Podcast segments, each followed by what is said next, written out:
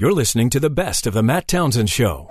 This is the Matt Townsend Show. If we're not wholeheartedly in our relationship, then we probably are always looking for exit strategies. Your guide on the side. I would suggest you forge more character. This is the Matt Townsend Show. Dr. Matt Townsend. Life happens, right? Things happen, and it makes it so we can't always, you know, expect things to go the way you would have wanted them to go. Uh, kids might have to move home. Economic situations, the degree that they were trying to obtain um, wasn't a degree necessarily that they could make the money they need to make. Uh, other issues, medical issues, health issues, psychological issues. There's a, a lot of reasons why we may need to look to go back home. And so, one of the things I would uh, suggest, I think, to all of us is A, let's all judge a lot less those situations because we don't know why our neighbors' kids are still living at home.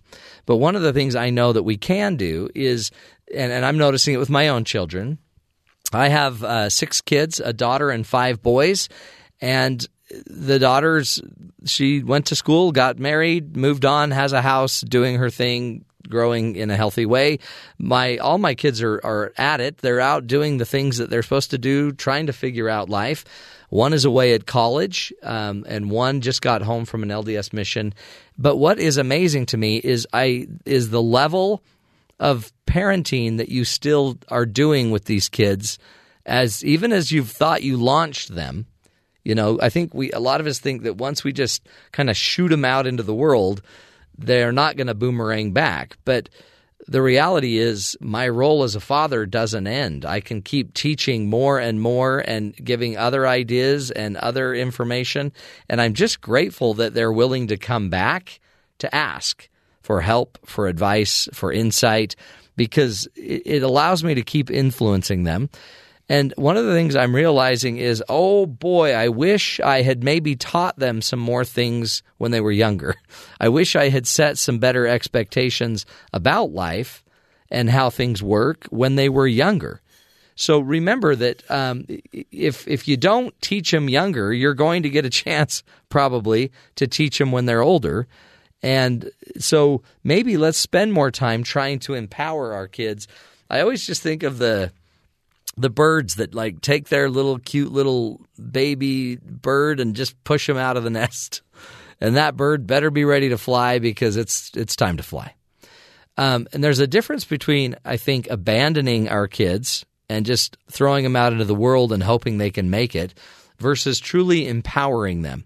So, what if we all spend a little more time with our, our kids, making sure that they have the skills to to uh, to work, that they have a work ethic, so they they understand that they have to get up every day and go make something happen. To to not just let them only have dreams, but also have the skills to make a dream become a reality because they know how to make a plan, they know how to set a goal. They know how to accomplish a goal, and um, th- there's a lot of tools. There's a lot of resources. I think for all of us to be able to teach these things to our kids. There are a million books. One of the things I, have also just noticed in my own life with my own family is a lot of us keep shooting for perfection when really a little progress is all we need. We don't need to have the highest degree of completion of everything we do when sometimes all we need is some progress on a goal. We, we don't need to um, have the perfect studio setup I've been talking to my son about. What we need is just a doable, actionable setup that would make it so my son could start creating his music. And when we get too caught up in the perfection of wanting the perfect studio, it might be actually just a way to have an impediment from risking and doing what we need to do. Every single one of us have goals and dreams that uh, that that we want to accomplish, but be careful because when you think um, when you think that it's just easy to go live on your own, it's not. It's a, it's overwhelming for some of these kids to to know how to do it, to see how to do it. You're listening to the best of the Matt Townsend show.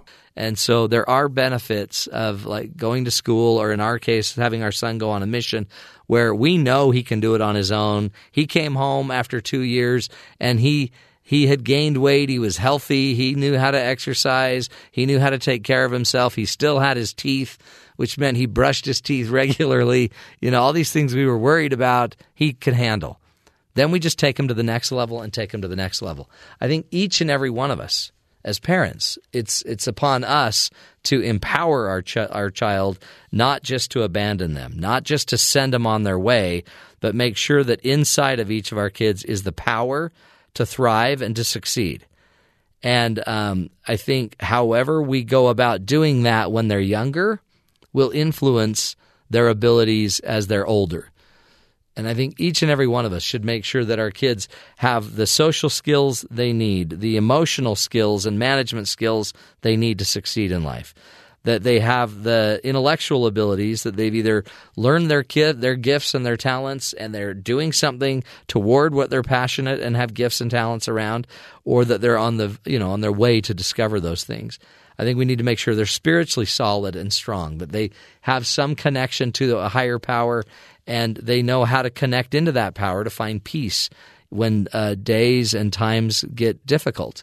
Um, I don't think we should just hope they just get married and then they're out of your hair. I mean, I, you know how many times I work with people that just got married thinking that was the answer, but they didn't have any skills or tools or abilities or insight, and then they're supposed to go figure it all out with their spouse. I also don't think that we should avoid marriage either. We have way too many, I think, that are just afraid to go marry because it's different and it's hard. And I think a lot of that is because of us, we parents. We're, we're the ones that have taught them that marriage is dangerous and scary and not quite what you thought it should be. So, parents, we can do better. And uh, when when our children do need to come home, let's sit down, let's make a plan, knowing the plan will change but let's get real and let's be talking about it and let's be sharing your expectations, sharing your concerns, and hearing their concerns.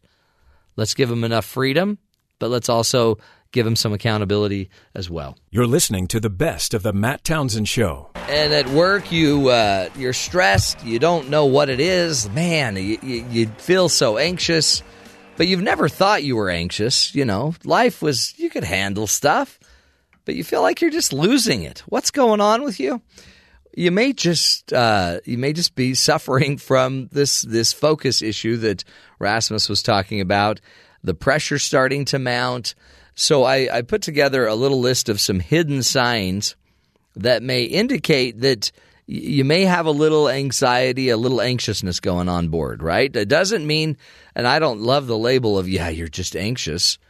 It's, um, but you're feeling something going on. So here's some examples. And by the way, you'll notice it might simply mean to you can't it, you maybe don't have anxiety but you just can't focus. There's too much stuff going on so we need to learn to prioritize and, and figure out what we can say no to.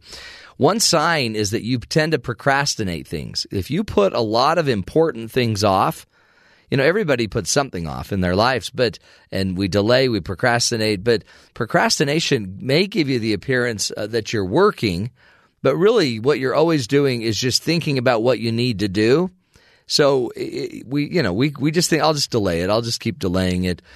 Um, if you keep procrastinating it might be a sign that you're getting caught up in this too much. You're being overwhelmed by it.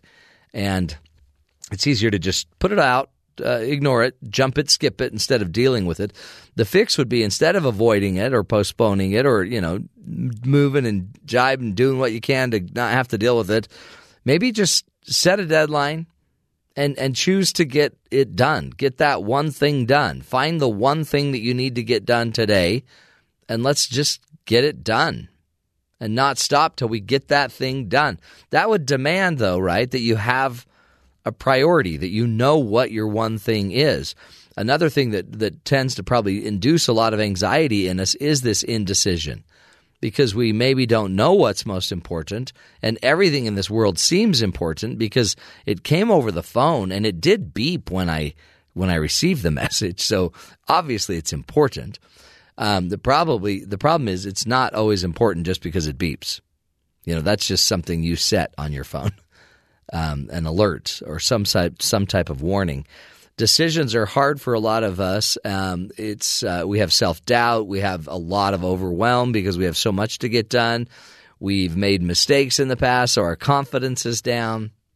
Anxious people, uh, or what I call uh, Ferraris, in a world full of Chevys, about 20% of people are, you know, more high sensitive, more highly tuned, more almost in a way high performance that they, they might actually overthink everything. They overdo everything. They're overamped on it. So one of the fixes is simply to find ways to anticipate how you can, you know, maybe stay ahead, a little bit ahead of some of these issues. Uh, maybe find ways to simplify, find ways to not make everything so difficult. Another sign that you have a, a little bit of anxiety on board might be the fact that you overcomplicate everything.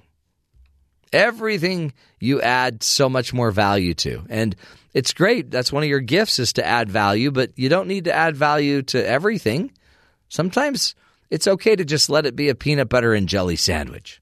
Maybe you don't need to perfect it by cutting off the crust. Well, the kids won't eat it. Well, then they'll learn to deal with the crust one way or another. But maybe what we could do is not make everything harder for everyone, or as we talked about last week, always seeking perfection. Another thing we tend to do is just make up stories. We just have lots of stories about why we don't do what we do, why we aren't getting the results we need, why things aren't happening. And if you tell a lot of stories instead of getting a lot of results, odds are you might you might be a little anxious. So if you are telling stories, if you sense you're a perfectionist, if you tend to complicate and make things harder than they need to be, if you feel indecisive and you procrastinate a lot, my friend, you may have a little battle with anxiety. Doesn't mean you need to go get medicine, doesn't mean you need to go to a doctor. What it does mean is you might want to start learning some resiliency skills, learning some mindfulness, learning to be in the moment, learning to be present, learning to say no, learning to find what your yeses are.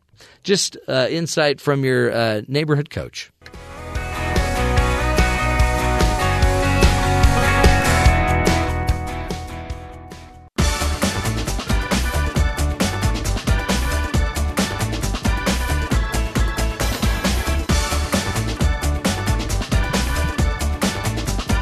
In the United States, workers work amongst the longest, most extreme, and most irregular hours anywhere. Have uh, they? They don't have necessarily. Um, the luxuries that you would think that we might have in a first world country and in, in the United States where we tend to lead out in some of these things.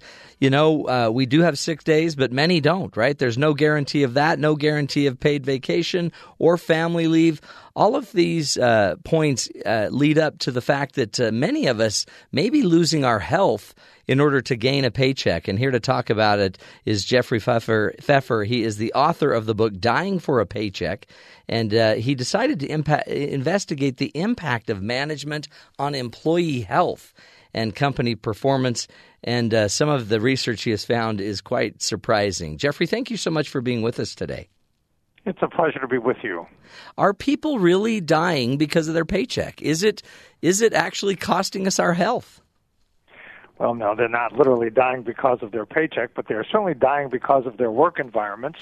Um, two colleagues and I have a paper published in the peer-reviewed journal Management Science in which we estimate about 120,000 excess deaths annually in the United States, about 190 billion dollars in excess costs and when I tell, give these numbers to my friends in the human resource consulting business, they say the numbers are way off. They're much too low. Really? Um, there's a there's an article in China uh, that talks about a million people a year in China dying from um, from overwork. Oh, so wow. yes, the workplace is in fact a public health crisis. Wow, and it's um, again, it actually even it's it's one of the top five, the fifth leading cause of death according to your research.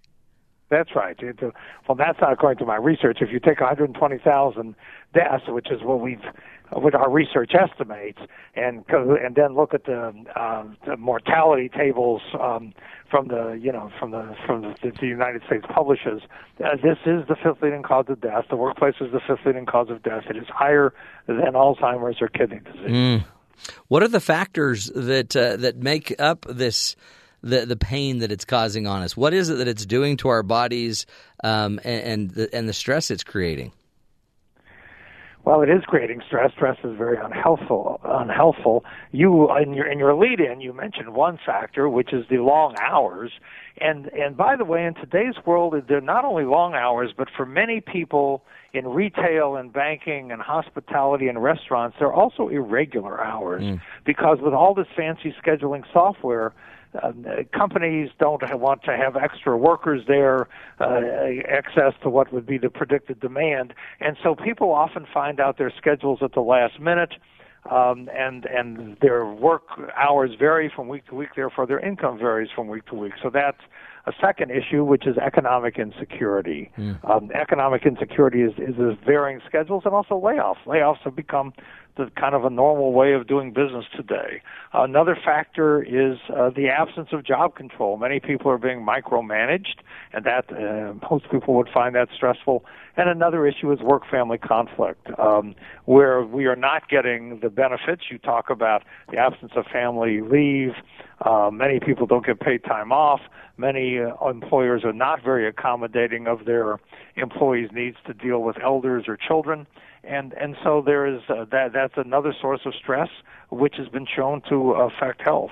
I mean, frankly, the most surprising thing about this book is that when you look at the research, the epidemiological evidence is a- actually quite extensive, well more than 700 studies, many of them going wow. back decades on the health effects of these work environments. That is amazing. And so, what is it? How did we get here? I mean, it seems like uh, these organizations would, would be realizing that they're they're just paying higher costs and they have lower engagement. They have all of these other uh, issues going on because of of how they're working their employees.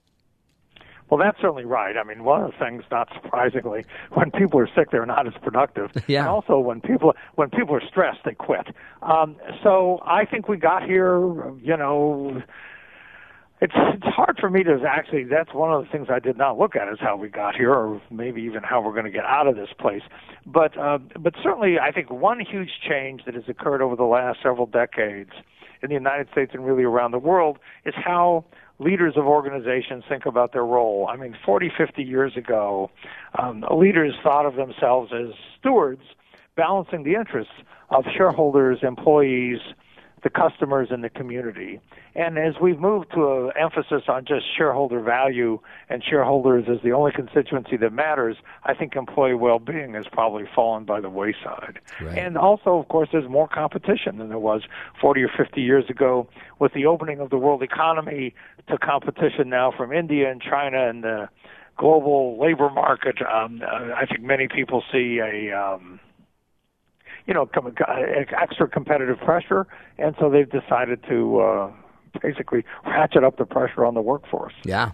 Well, and and then you know they some companies feel good then I guess giving you health benefits, but if the health benefits are being used to mitigate all the other problems from working in the organization, it's kind of a lose lose. It is. It is very much a lose lose, and of course, health benefits the, according to the Kaiser Family Foundation, the percentage of companies offering health insurance in the United States has gone down, and more importantly than that, the cost shift the cost shifting has been quite dramatic as um, as companies have shifted more of the premium cost to employees, um, the deductibles have gone up. Um, and uh, co-payments have gone up, so that um, according to Gallup, Gallup has a survey that says one third of the U.S. population replies in the affirmative to the question, Have you had to postpone either getting medical care or filling a prescription because of cost? That's one third. Now, by the, of course, that number is smaller for the people with health insurance, but even for the people with health insurance, a, a, a, an astonishingly high, at least to me, fraction of people. Mm. Cannot access medical care because of cost. Yeah. Uh, we're speaking and with, course, and of course, no health care means no health. No, right, right, and and and yet, they still have the stress to make ends meet, and you still have to go to your job, and you might even love your job and being be stressed out of your mind doing your job. Yep. I mean, that's that's there's I guess part of the irony of this. Uh, uh, we're speaking with Jeffrey Pfeffer. He's the author of the book "Dying for a Paycheck: How Modern Management Harms Employee Health and Company Performance and What We Can Do About It." He is a professor of organizational behavior at Stanford Graduate School of Business and has uh, co-authored or authored many many books. Um, Jeffrey, I guess I look at it too that um, we. It's almost like I feel like we live in a world where you can get a job however you want to get it. There's so many different ways to work. Is this going? Is this new kind of model of um, working, doing online, and, and working from home? Is this going to change any of these factors of um, stress and health related issues that we feel at work? Well, I think the new the new ways of working probably make it all worse. Does it? So the gig economy, there's various estimates of the, the percentage of people working in this kind of um, irregular or non-regular arrangements, um, and that of course means uh, means uh, means economic insecurity is higher because you don't know what your salary is going to be uh, one minute to, uh, to the next. Uh, you don't know what your hours are going to be, um, so that I think will make life worse.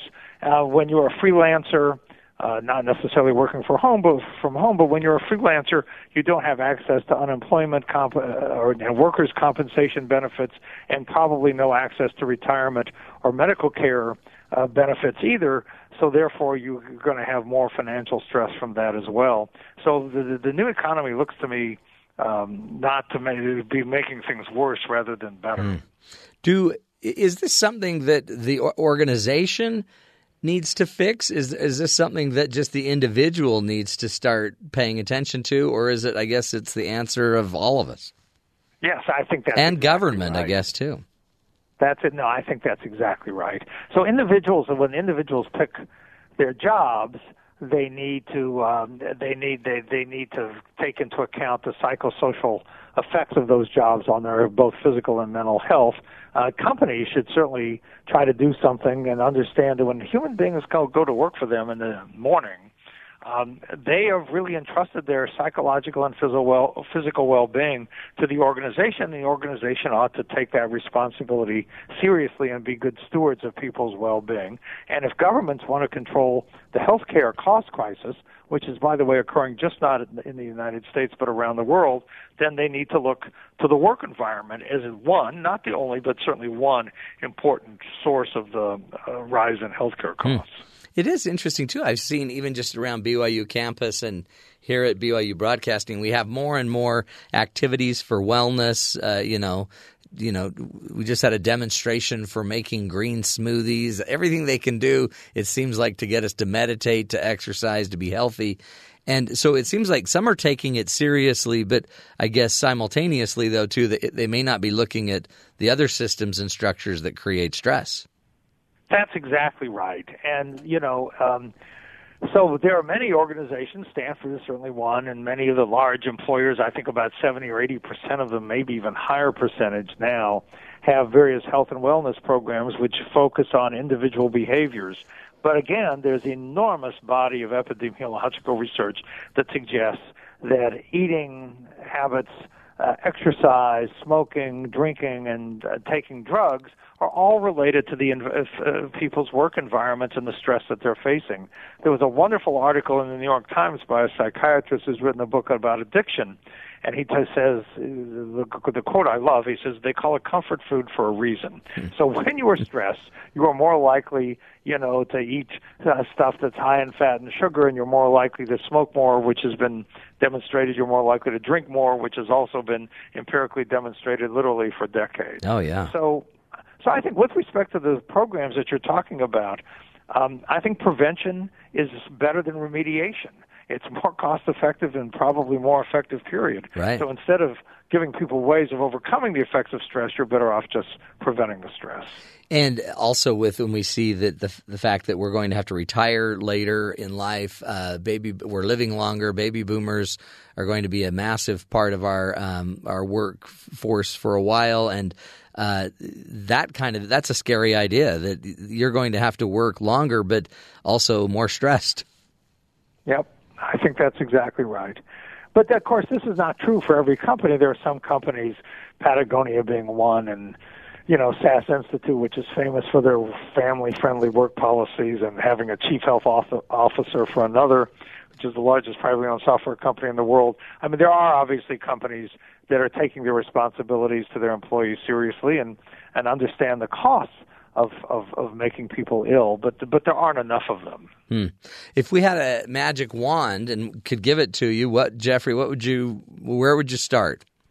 What would you do to make it all better? Probably, so I, I mean, that's hard to know how to make it all better, but I, I think I would probably begin by um, by trying to get both human resource professionals and senior executives to understand the magnitude of the problem the pervasiveness of the problem. This is not just something that applies to blue collar workers, you know, people working in mines or construction sites or on oil rigs. That this is this is really a, a very very pervasive problem. And to, so to, first, I think we need to understand how big this is and the magnitude. And one of the things I would urge organizations to do, particularly if they're large and self-insured, is to measure. There, there are two simple measures that can indicate whether or not um, you know, your workplace is toxic. One is a single item, self reported measure of health. This measure, you know, basically how healthy are you on a five point scale, has been shown to prospectively predict uh, mortality and morbidity, even when you control for people's current health status and various biomarkers. And this uh, this prediction this predictive value holds across various subpopulations: the the elderly, the young, um, uh, various ethnic groups as well. So uh, you can, you know, everybody's doing surveys. Add that single question to the survey and hold people accountable for those results. The the second thing you can measure is you can go ask your benefits administrator, you know, what is our norm by age and gender uh, what is our use of um, population use of working for the organization, our use of um, antidepressants, ADHD drugs, various psychotropic drugs, because it's it's kind of funny, but it isn't. Um, you know, when, when when people are stressed, they are going to probably medicate, or they're going to self-medicate themselves through smoking, drinking, and drug taking. But they're also going to medicate themselves by going to their pharmacy. Mm. And so, if you look at the percentage of people, you know, using antidepressants, that might tell you something about whether or not you're running a decent workplace or not. No, absolutely. Does um, I, I guess too, as as uh, you look at this, this is something that we need to get understanding into the current workplace. Do you see at Stanford and other like MBA programs? And I mean, I know you're in organizational development and leadership. Is this being talked about more uh, in the MBAs that are going out? Nope, not at all. Oh. So yeah, so the future, the future is not necessarily lined up too well, then, is it? No, and and that's frankly, you know, that's frankly one of the reasons I wrote this book because you know, I'm, and one of my endorsers, I think it was Tom Rath, who's a mm, yeah. Wall Street Journal best-selling author. Tom Rath said to me after he read the book, and he's been a big supporter and a fan. He said, you know, he says it's a wonderful book. He was happy to do a very nice endorsement. The other thing he said to me, he says, he said, I have to say, having read the book and having thought about it for a minute, you wonder why people haven't been talking about this more. So this has been something kind of under the radar, yeah. something that's kind of in the air, but people don't really, I think, appreciate the seriousness of the problem. So one of the reasons why I wrote this is to try to put to, pull together in one place stories and data to get to, to kind of wake people up to what's going on. Yeah, it's almost like we're numb. We're so numb. We we know something's weird, but we don't know necessarily where it's coming from, and we just numb out. Yep, and and I think the numb is a very nice phrase. The other, I think, related to numb, and maybe it's the same thing or maybe it's a different aspect of it, people believe that, that this is necessary. Mm. So I've had people say to me, well, you know, stress is a normal part of of, of modern workplaces. There's nothing we can do about it. Yeah. That is that is factually untrue. You can see within each industry there are better and worse places you know, in software, they're better and worse places. In health insurance, they're mm. better and worse places. In the airline industry, they're in the retail industries, there's better and worse places. And many of the better places are obviously more profitable because they have lower turnover and healthier work workforces. So this idea that that we have to that this is the the price that we have to pay for competing in a modern economy is basically making people sick and killing them is just incorrect. No, that is, and that's that's a great that's a great point and a great place. I think to leave it because Jeffrey, this is this is choice. This is agency. This is about uh, who we are, and and we've got to start making some decisions and pushing back and maybe going more aggressively after the good jobs, the places that do make us healthier. Jeffrey Pfeffer is his name, uh, professor of organizational behavior at Stanford Graduate School of Business, and also again author of the book "Dying for a Paycheck: How Modern Management Harms Employee Health and Company Performance and What We Can Do About It." Thank you very much, Jeffrey, and all of us. Let's let's pick up our games. If we're a manager, let's create a healthier workplace for our people. If and let's just push back a little bit, push back to get some life back, and to be a little healthier. This is the Matt Townsend Show, doing what we can to help you live longer, love stronger, and lead a healthier, happier life.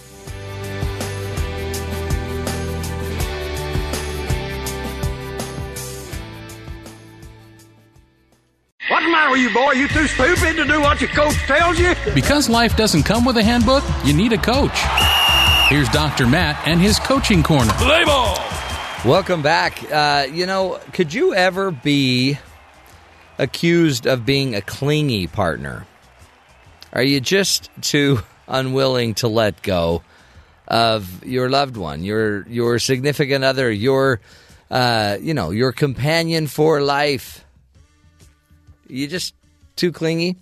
There really is uh, there, there's there is a an issue where some of us in our relationships, when we have kind of an unsafe attachment, we might end up being what's called too anxiously attached, right? Where we are constantly wondering where our partner is. Why are you here? Why aren't you here? Why aren't you? Uh, you know, why haven't you called me? And and we become a little too needy, a little too stuck uh, on on each other. Now, right, it's good to it's good to like each other, right? It's good to want to be with each other. But clinginess is a whole different ballgame. In fact, here are some questions for you. Uh, I put together a little uh, quiz called the clinginess quiz. Here you go. Has your partner, this is how you can identify if you might be a little bit too clingy. Has your partner expressed concerns that you're clingy or needy? Have they ever told you you just you're just a little too needy? Do you get depressed or anxious when your partner isn't around during the day? Like do you do you miss them so much that, you know, you get a little depressed? Do you place unrealistic expectations or demands on your partner because of your concerns? Do you put like a demand and I've had clients that have demanded that their partner text them 3 times a day? Do you feel like you are less valuable and or less important because your partner is more independent than you are? You know, because the mere fact they want to go out and, you know, do something, you know, go golfing, does that terrify you? Well, what am I going to do all day? That takes three hours. Uh, are your thoughts or and fears keeping you from focusing on other things?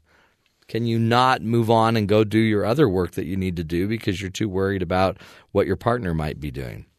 Do you have a childhood history of abandonment or trust issues? Do you, have you ever felt like your your parents maybe weren't there for you and you know you've known for a long time that you've you just have a fear of people not being there for you? And do you suffer a strong, consistent sense of fear of losing people who are close to you? Do you worry that people might die, that people might not come back? Because if you do, you may have other issues going on, like an attachment disorder or abandonment issues. And that's where, you know what, if it's just fine, we'll work on it, right? But uh, one of the keys would be to get to the root and to go get some help. It's a perfect time to go get a counselor and let the counselor help you figure out what's going on. Why are you so clingy? And what, what really is the deeper fear? Because you might think that holding on to the one you love is the key, but the tighter you grip, the more likely you are to lose the one that you love. And so we want uh, to be close to our partner. We want to show that we care. In fact, we, in the Bible, we even talk about you've got to cleave under your partner, right? Your spouse, and unto none other. And um, I, I, looked up the word uh, cling and the word cleave. Listen to this. Cling means to hold fast to or adhere closely to something as by gripping or sticking in contact with it. Uh, to cleave is to adhere closely or stick and cling, to remain faithful to it. And also, um, the word cleave is also a verb which means to part or split, like a meat cleaver. uh, is something that splits um, between division lines, natural like division lines, right? So um, to be uh, to cleave unto someone means you actually do stick. You remain faithful to that person. It also means that um, at some point you don't. You, you've got to be independent enough to have your own life. You've got to be somebody that is um, strong enough to to be able to go your on your own. And then when we come back together, life seems to be better. That's called interdependence, right? So just check it out. If you've got a little too much clinginess going on, it's time. Watch out. If you uh, stick too much, then others are going to have to pull away from you just to maintain their freedom. And you don't want that. It's actually the opposite of what you want. We'll continue the journey. More fun straight ahead. This is the Matt Townsend Show, helping you be the good in the world.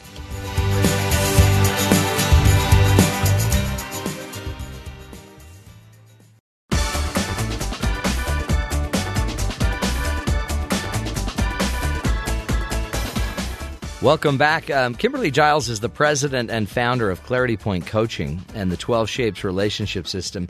She's a regular guest on our program, and a few months back, Kim joined us to talk to us about how to beat a victim mentality.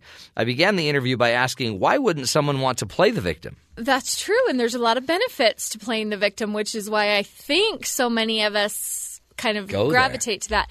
And I really think most of us learned this as a little kid Yeah. because almost everybody's family, if you start crying and said, But my life's so bad, So mom and true. dad, you got sympathy, love, and attention. Yeah. And it only took once right. for you you- to figure out that, hey, this is a winning This strategy. works. This is so good. And then if you notice, they get really dramatic too. Like they'll do a dramatic fall. My kids, I still have younger kids, but they don't do it anymore. But if we offend one of them and he's the victim, or if he gets hurt, he'll Oh, play yeah. it. He'll milk it for all he Milk can. it. Yeah. Yeah. It's good acting. They're good at it. By the way, soccer players do it too. Well, soccer players are the worst.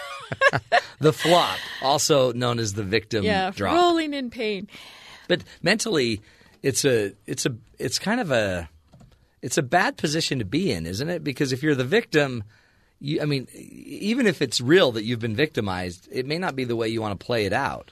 Well, there's a cost to it. And and I want to talk some more about the benefits to Yeah. it, but the, one of the big costs is loss of respect. You you can have people's sympathy or you can have their respect. You really can't have both. Interesting, yeah. So So you got to know. You got to know. Yeah, but what you're I, going for. I think the the bigger problem, Matt, is that we might have learned and we may have even milked it as a kid, but for a lot of us, it's now a subconscious program. Right. And we may be kind of pulling the victim card without realizing that we're doing it. Yeah. And and all we know is that we're just feeling depressed or sad or upset about our life, and we don't really realize that we're using it to, to get a payoff Uh-huh. that does come from that kind of behavior. But yeah, but you're you're kind of it's a pathetic payoff. Because oh, Well, and I have to be honest with you. I mean, you know my little bit of my story. Yeah. I've, I've had some rough stuff in my life. Right. And so I have been able to recognize that tendency on the subconscious level with myself. And I, it was really funny because I was working on this article over the weekend about victim mentality.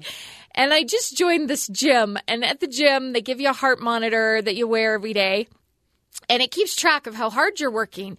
And so if you're working really hard, you literally get points oh really? that pop up that they keep track of to show that you're working hard. Well, my heart monitor won't work. And so I'm not getting any Yeah. points. you're not getting any credit for and all your I'm work. working so hard. Oh man, it's like they're against you. Well, I sat there and went, you know what? This is playing out. Even in my subconscious mind, I'm having this self pity thing that I paid for this, and I'm not getting any points for all my hard work. better. And it just suddenly dawned on me Yeah. that that's kind of one of the stories in my life. I try so hard and I still have these health problems. Yeah. I work so hard. I mean, So we true. can have this and really not realize it. But if you will start watching and become a little bit mindful about your behavior, one of the things I think it's powerful to watch for is, is how much do you talk about what's wrong? Yeah. If, you, if that's a big part of your discussion, is everything that's bad, and you know it always is. Yeah. Yeah. Ego martyr, don't Well, you? you remember last year I told you I went to this meditation retreat Yeah. where I couldn't speak for 10 days. And one of the main things I learned there is that a lot of the things I wanted to say were about the terrible headache that I have. And I, I, when you can't speak, you have to sit there and go, why would you feel the need to tell people that you have a terrible headache?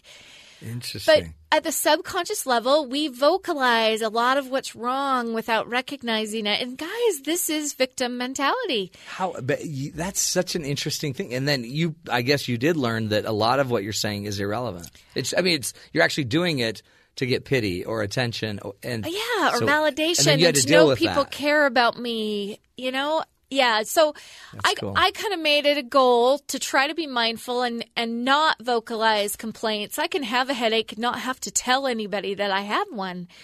There's really it's not serving me or anyone Right. to make sure everybody knows that I have a headache today. but this is what we do. It's so true. And it's so subconscious. You keep saying that. It's on a very subconscious level, it somehow serves us. Being a victim somehow serves us. I guess it really is we want we want credit for why we may not be delivering, maybe. Yes, that's one of the reasons I think we subconsciously use it as it's kind of our excuse Yeah, to get out of things. So you got to ask yourself is there ever a time you might be acting the victim or telling your story in order to get sympathy love? Because we want to feel loved. And I see this a lot on social media. I'll see people post worst day ever. And that's it. Tell me about it, Stacy. And it really is fishing, isn't Yeah, it, for it some is, sympathy, totally. love, to make sure there's people out there that care about you. right. Um, do you use your sad story to get people to behave the way you want them to or to do things? I hear this from a lot of people that my mom whines about her health and complains because she wants us to help her more and jump in. Or she'll talk about how she has so much to do today. And it's really about manipulating people. totally. Oh man, Yeah. I hate that. Um, or do you use it as an excuse to get out of things you don't want to do, or so that people won't ask you to do anything more? Mm-hmm. right. I'm tapped out. Daddy's got an aneurysm. Definitely Well, use Dad, if it you had an that way. aneurysm, you wouldn't be talking. No, I've got one in my head. It's killing me. Just leave me alone. Nobody takes care of Dad when he's got an aneurysm. I, I hear. Mm-hmm. this a lot from about mothers. A lot of people will tell me my my mom is the master victim Yeah. at using her sob story for manipulation. Right. I've heard that too. I've even experienced it. Or the martyr story. The martyr They're very story. similar. Like, that's fine. Nobody cares about me. It's kind of like, oh, Yeah. you're dying for the cause. And and even sometimes we complain about how horrible we are. I'll I'm just I know I'm a failure and I'm, Mm-hmm. too not good to- enough. yeah. And and even that is totally fishing It's for very- some yeah. validation for someone to tell you you are okay. But in the end, I guess people, it, it's you're saying it's just not. That's not how you want to come about life by getting pity. Well, like I said, you could have sympathy, love, But and it does respect. get you that. But people will see you as weak. They will lose respect for who you are. Yeah. So I, I think it's really important that we take a step back and really figure out how we want people to see us. Do we just want them to feel sorry for us? Yeah. Or do we want them to admire and respect us and see admirable qualities in us? And and be intentional about it, not just falling back on some trap you learned when you were four, because doing a flop worked. Yeah. So we want to make sure we're choosing behavior consciously and Yeah. not just letting our subconscious programming, the stuff that worked as a kid, determine our behavior as an adult. No, that's way good. That's way good. So, what do we start to do? So, if we do notice, we tend to play the victim, and we kind of like it a lot, and we're really good at it. Okay, the What do we first do? thing we got to do is I want you to sit down with some paper and and get clear about your victim story. What is your what is your favorite victim story? What do you find yourself talking about most often and can you identify what it is you're trying to get from it? Because I think if you look, you you will be able to see. Um and then really get down on paper what this victim role looks like to other people what they how they probably see you and i, I want a really good description on paper of what me playing the victim looks like and the way people see Yeah. you i think if you have that down first then i want you to get out another piece of paper and i want you to design who's the person you want to be how do you want people It's to see you? idea. How do you want to come across? And I think having both of those on paper so you can see clearly your two options. Not working. Yeah. Yeah. so, uh, would you like them to see you as a champion, as a warrior, as a survivor, as somebody who's strong? And and you really don't have to tell the sob story for them to know that you're going through it. Right, right. Uh, it makes a lot. It, it makes a bigger impression with people if they just see you making the best of situations, focusing on the positive. So figure out what that looks like on You're- paper. You're not saying deny the reality of your life. I mean, if you've been hurt or you know held down or pushed down or beaten down emotionally because of something or just some sickness, you're not saying deny it. You're just saying don't make your story be a pity party about that. Well, Be about what you want to be. how do you want people to see you Yeah. dealing with this hard thing that you've been dished? True. Well, I I want to use the hard things that I've been through as a human achievement. Right. As a, a chance for me to get stronger, better, wiser, more loving. And I've got to kind of write that story ahead of time. Um, I had a client recently who went through some really hard situations, and I said, I want you to imagine you're old and gray at the end of your life, and you're looking back at where you are today, and and you're seeing the next year or two. What do you want to see that you did Yeah. with this hard thing? Write the story now. What do, what do you want to see that you you know you achieved and the way you handled it and I want literally you to write the story of the next couple of years now so you can see this option That you have. that, healthy you have. solution, that healthy Right. fix. And then I like my clients to keep those two pages kind of handy Yeah. because all day, every day, those are your two options. You can be this guy or you Yeah. can be the champion and the warrior and, and strong. That's so cool. Amazing. Well, and and simply to have designed what you want to be, you now have a play, a playbook. Otherwise, we only know the victim playbook because that's what we always play. So we need We need another playbook. clearly defined other option. And I find that it, that really helps on paper. That is uh, Kim Giles, who is, again, the president and founder of Clarity Point Coaching, teaching us how to uh, give up the victim story and the victim mentality. We all, we all could probably uh, do a little bit better in just owning it, taking on our lives, and losing the stories. We'll continue the journey, folks. This is the Matt Townsend Show, doing what we can to help you live longer, love stronger, and lead healthier lives.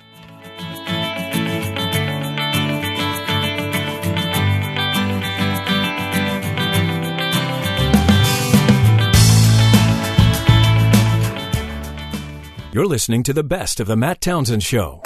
This is the Matt Townsend Show. I would suggest you forge more character. Your guide on the side. Uh, it's these interruptions that are there to teach you the lessons we need to live. This is the Matt Townsend Show. Dr. Matt Townsend on BYU Radio. BYU Radio. It's not easy, and uh, if you've ever, I mean, it's. Can you imagine trying to stay healthy? Just do what you've got to do to stay healthy. But what about uh, living in a city where it, they make it even harder to stay healthy, and you may not even recognize that.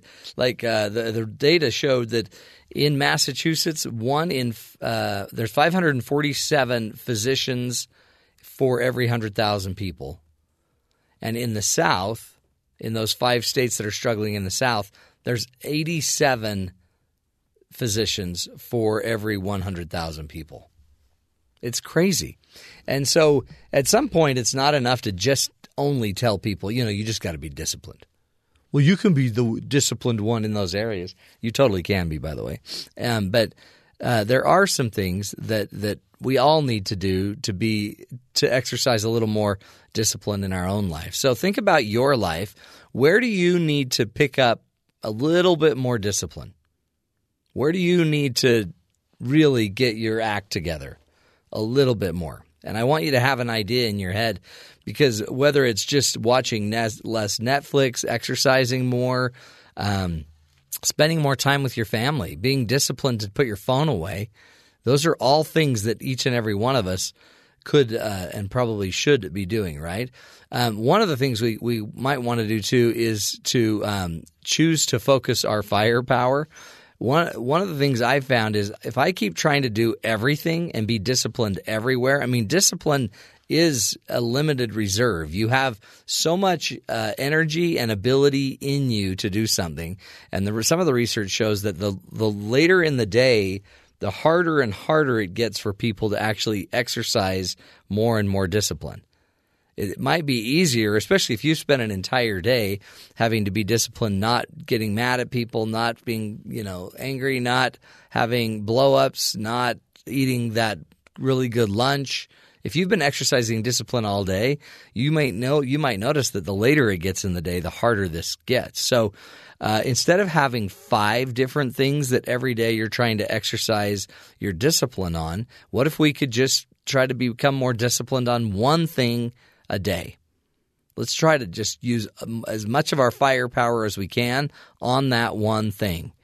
And sometimes, if you may have noticed that, like when you're using a garden hose, um, you put your thumb over the end of the hose and you kind of restrict it a little bit.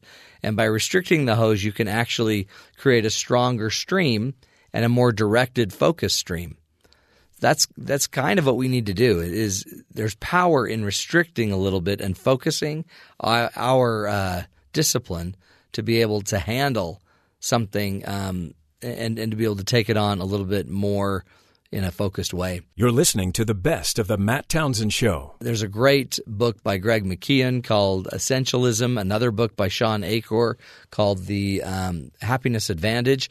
Both are great books that, have, that are now sharing all of the research about how to use. Uh, how to create positive psychology in your life, how to be happier. Shawn Achor talks about a rule called the 20 second rule in his book, The Happiness Advantage and that rule basically uh, helps you know people that waste time get out of it. They call it activation energy. You know, it takes energy to get a project or an activity started. It's just that little spark that everyone needs to have. But you don't need to always have a ton more discipline to do it. You just need to decrease the amount of activation energy that is required to start a task. Right? So if I, for example, um, if I like watching television at night and I'm trying to stop watching television, then I need to increase the energy it would take me to watch television. So, an example that Shawn Achor gives is well, what you ought to do is go put your remote control upstairs in your bedroom. Um, so, and or the batteries upstairs in the bedroom and the remote control in your office. So, if you want to watch TV, you now have to get up, walk to your office, go all the way upstairs, get your batteries, and then put your batteries in, and then come back down and watch TV. And because that's so much activation energy, you're probably less likely to do it. And the reverse is true. If you want to get something done and make sure you are accomplishing tasks easier, then you've got to figure out a way to get that activity started and going within 20 seconds. So if you wanted to watch more TV, right, then you'd want to have the remote right near you, as close as you can, as easy as you can. You'd want to spend all the energy to get your four remotes converted into one universal remote. Bada boom, bada bing, you're done. So that is called the 20 second rule. And um, you don't necessarily need a ton more discipline to do that. You do just need to make sure that we are focused and doing and making the, the what seemingly is difficult make it a little easier to do. Uh, another thing you could do is make sure that you have routines and rely heavily on your disciplined routines. So make traditions, make habits. If you want to make it easier to run in the morning, make sure that you have a routine of having your shoes right by your bed. Maybe even go to bed and sleep in your jogging or your running clothes that you will be running in tomorrow and then make a routine of how you're going to get up. And once you've kind of turned it into a habit or a routine or a pattern, you don't need to think about it every day. It's going to, the pattern itself will operate on you. You can also evaluate your routines regularly and, and make stuff happen. There are ways, folks, that we, each and every one of us, can become a lot more disciplined if that's what we're seeking after. And, um, or we can sit back and just keep saying, it's hard. It's really hard. And keep telling the story of how hard it is to exercise discipline, how hard it is to uh, to do and be what you need to be. It's uh, again, and I'm this isn't coming from a guy that is a seriously disciplined person, but I I do have habits, I do have patterns, I do have routines, And when I start to realize that all I need is about 20 seconds to get something going, another thing is you don't even need to focus on doing the biggest thing. You could go choose what's the smallest thing I can do today to start to move my body more and exercise more. What's the least thing I can do? And if you would just go do that least thing, you would actually probably be more inclined to do the next thing and the next thing and the next thing. So again, it doesn't have to be the biggest things in the world. Sometimes it just has to be anything. And that's uh, one of the fastest keys, I think, for any of us to get uh, a little bit more disciplined. Uh, again, the two books are um, Essentialism by Greg McKeown and um, The Happiness Advantage by Shawn Achor. You're listening to the best of the Matt Townsend Show. If you didn't get a chance to see it, uh, the funeral of Barbara Bush was really an amazing amazing thing, especially in when you watch the present world of uh, politics. You can't quite see how any of these people can get along. And then at a funeral, you see sitting there the Carters, uh, George Bush and his wife, the Clintons, um, the Obamas, and Melania Trump is there. And you just think, wow. I mean, each one of these uh, dynasties have fought against each other. Each one of them you know, did everything they could to take each other out, and yet they sit there and uh, show this incredible force of um, of positivity, of goodness. Some of it, though, I think was just Barbara Bush. I think she was uh, an amazing person. Married one, you know, married one man, had and the and basically the only man she's ever kissed. Um, it's it's really a beautiful love story to find out how much that that they loved each other. Uh, some of the history, I think, we're going to find out. They were saying that Barbara Bush um, always seemed to like be taking kind of the back seat, always being quiet and and and uh, and kind of hiding away a little bit, but really uh, very involved in some some pretty major um, decisions in the White House with both herself and her son. Um, so it, there is incredible power in uh, in the people in our lives, and when you have a dynasty like the Bush dynasty, it couldn't have happened. And everybody said it without a mother and a and a person like Barbara Bush. Very straightforward, very direct. Um, she said, though, a couple quotes from Barbara Bush: "Never lose sight." Of the fact that the most important yardstick of your success will be how you treat other people your family, friends, and coworkers, and even strangers that you meet along the way. They were telling a story about the, um, uh, a because she was big into literacy, big into reading, and and helping um, the reading and, and literacy movement.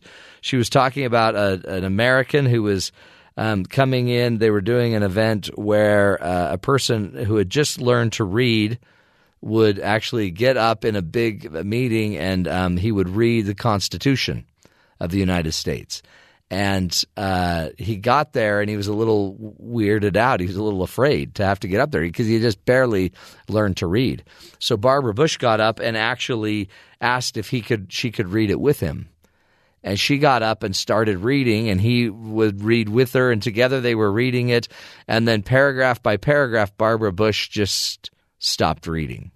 And then at the very end, you could see this beaming gentleman who was reading and and reading all on his own, um, basically because of some of the decisions and positions she had taken on reading. Uh, and then saw a man in need and went up and helped him get through a very difficult time. So, how powerful is that example?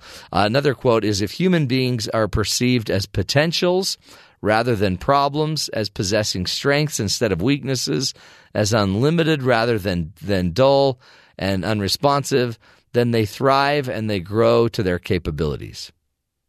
They thrive and they grow in their capabilities. Powerful examples. One more quote Believe in something larger than yourself. Get involved in the big ideas of your time.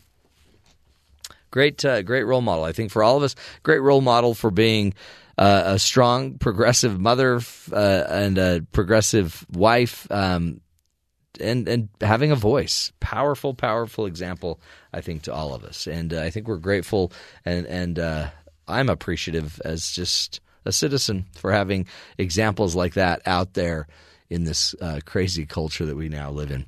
This is the Matt Townsend Show, helping you live longer, love stronger, and be more disciplined.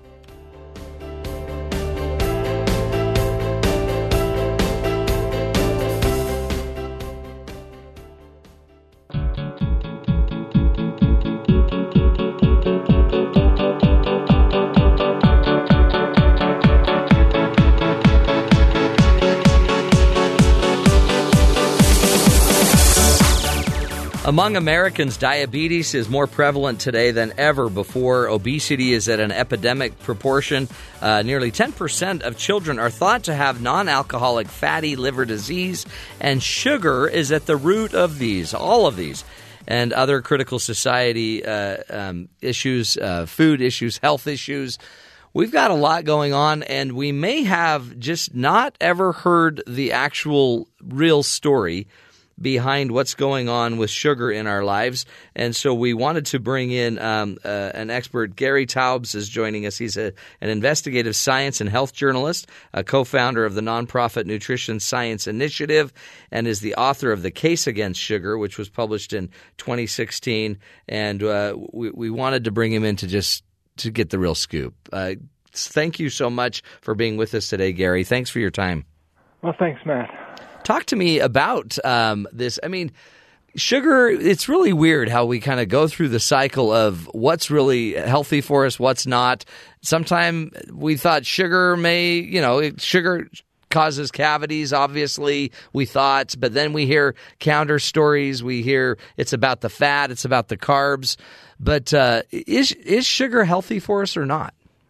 Well, I clearly think not, or I wouldn't have written this book. Um, one of the things I try to do in this book is kind of straighten out the the dialogue we've been having with sugar for 150 years, and uh, as you noted, we've gone after a lot of different sort of dietary evils, and since the 1980s, we focused on fat as the primary evil in modern diets, and when we did it, we told industry, our government told industry to produce as many foods as low fat foods as they could and often in order to make a food palatable after you remove the fat you do it by replacing it with sugar. So we've had this message that we should be eating low fat diets and we should be eating low salt diets and we should be eating sugar in moderation because it's this sort of generally benign thing that makes us feel good. And i've been the investigative reporter working in the nutrition field for 20 years, and I just thought the time had come to sort of establish what the case really was against sugar, which is that uh, regrettably, and I feel like the Grinch stealing Christmas saying this, it's got these kind of unique properties that make it the prime suspect for causing uh, obesity and diabetes on a, on a population-wide level. By which I mean you add sugar to any baseline diet, and it could be a vegetarian or a vegan diet or a paleo diet or anything anyone's eating anywhere in the world. Add sugar, and within you know few decades, you have obesity and diabetes epidemics. Wow. And and it's they've done. It seems like as I've read more and more of your work, I mean, there has been kind of uh, almost equal to the cigarette world and companies hiding of the real research, the real data. There's been a, a it seems like a pretty intentional, um, you know, a, a, goal to cover up the real impact of sugar. Yeah, I don't, I don't actually see. I mean, I think sugar is as as ultimately as harmful as cigarettes has probably killed more people prematurely, but there's a, a fundamentally different situation that with the cigarette industry, the cigarette industry was stuck trying to uh, as you put it, they were hiding what the, what most scientists believed to be true. They were insisting wasn't. So there was a consensus of opinion that cigarettes cause lung cancer and cigarettes are addictive, and the tobacco industry would go out and try to fund scientists to counter that message. Mm. Um, in sugar, the consensus was that fat's the problem, and that dietary fat and obesity, and you get obese because you eat too much, so it's all calories. We've all heard this mantra a calorie is a calorie is a calorie. So in the 1960s, when British researchers specifically started saying, look, sugar is, it's not fat we should be worried about, it's sugar. Um, all the sugar industry had to do, and they did it very well, was sort of launch a public relations campaign to say, no, no, no, these guys are quacks.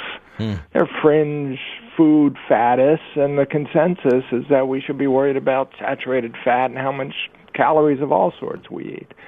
So the kind of conventional thinking on what a healthy diet was and what the cause of obesity was worked to the sugar industry's advantage, and they ran with it. Mm. And I'm not sure. I, you know, I often ask myself if I was in their position, what would I have done if you've got sort of 2% of the research community saying your product is dangerous and 98% thinking it's somebody else's product.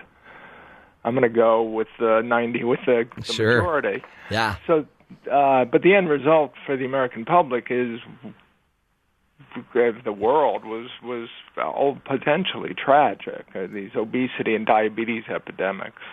Talk about um, first of all, I guess why why is research so difficult on nutrition? I mean, why is there so much confusion about whether it's fats or carbs or sugar or you know why why why is there so much confusion if if we can all use science? Well, and so you know, we have a system in place, for instance, with the Food and Drug Administration to determine whether food additives are toxic. So, you know, you could give them to rats and mice, and if they kill the rats and mice, that's a bad sign. Yeah. Um, when we're talking about nutrition, uh, heart disease, obesity, diabetes, cancer, these are disorders that develop over decades, years to decades. And so, uh, and you want to know what happens to people. So you, I don't really care that much whether if I feed a rat ice cream, the rat dies from it because that rat, you know, ancestors didn't see ice cream for two million years. I'm interested in what happens when my kid eats ice cream. Mm. So you want to do, you have to do the experiments in, in people, and then you have to let the experiments basically go for 10 or 20 years, and you have to have enough people so that at the end of 20 years you can see whether the kids who ate ice cream had more obesity or diabetes or cancer than the kids who didn't. Um, you need tens of thousands of people to do these experiments, right? And so they're they're just they're exorbitantly expensive, and for whatever reason, um, we never made the societal investment to decide they were important enough to do. I think they can be done, and that's why I started this not-for-profit, the Nutrition Science Initiative. But they they cost tens to hundreds of millions of dollars. They're very hard to do right. They're very hard to do ethically because you're hum- using humans as subjects. And so instead, what happened in this field is there are a lot of ways to gather lesser evidence, which is like circumstantial evidence in a legal case, and where we wouldn't use it to convict someone in a legal case, we were happy to use it, or we accepted using it in the field of nutrition because it was the best we could do. Mm. So when you read the papers every day and you see the latest news, you know, if you uh, eat, get your uh, fats from vegetable oils instead of animal fats, you'll live longer. What you're reading really is not an experiment that tested that idea, but the fact that health conscious people who you know use olive oil tend to live longer than non health conscious people who use uh, lard or trans fats. Pick your poison, and and you can't really imply that from the data, but because it's the best we can do. That's what our research community has done for 50 years, and I'm arguing they've made some terrible mistakes in mm. doing it. Talk to us about what the data actually says. So, overall, when it comes to sugar, what is its impact? Why is it so negative? What does it do to us that is so dangerous? Well, so the argument I'm making in the book, there, the observation we're trying to explain, the crime that's been committed is these obesity and diabetes epidemics that show up everywhere in the world.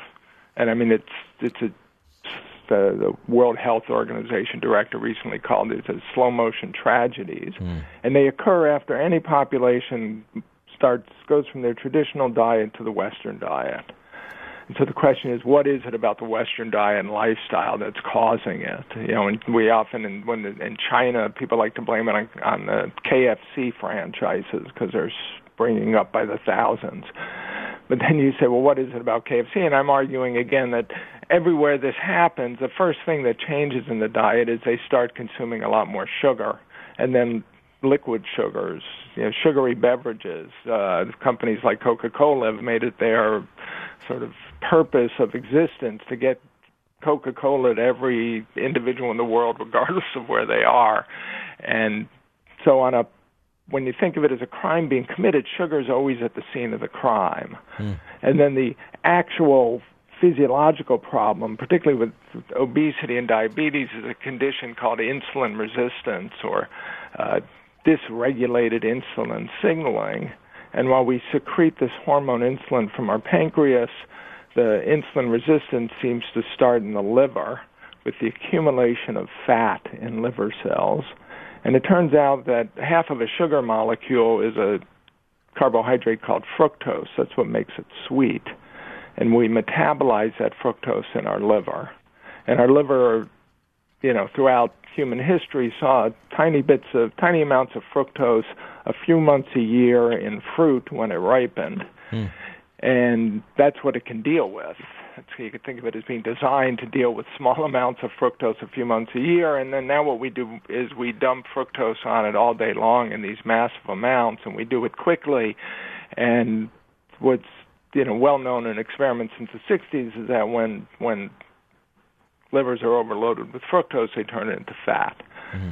So in that sense, sugar is at the scene of the crime in the human body when this condition occurs, and that's basically the argument I'm making is you've got more than enough uh, evidence, both worldwide and, and physiologically, to implicate sugar, and we have to really start paying attention to this idea that it's it's toxic, but toxic on a on a level on a you know over years to decades not mm. toxic, you know, is the chemical we give a rat and the rat keels over. Yeah, it's yeah, it's over time.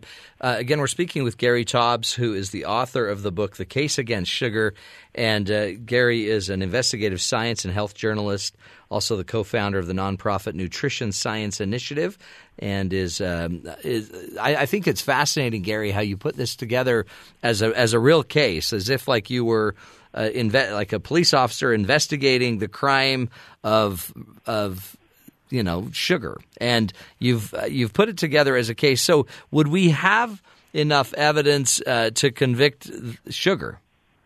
And, and the answer is, despite everything I've said, no. Hmm. You have enough to indict. You have copious circumstantial evidence. What you need to say beyond a shadow of a doubt. So the question ultimately comes down to: Is there something uniquely toxic about sugar that causes these diseases, just as uh, cigarettes cause lung cancer. And or is it just that we like it so much that we consume too many calories of it, and that contributes to making us fat? And that's a question you actually can't answer. Um, so when we talk about smoking, we don't we never say, well, smoking too many cigarettes causes lung cancer, right? So you should smoke in moderation. Right because we're confident that the cigarettes cause lung cancer. End of story. You tell people not to smoke.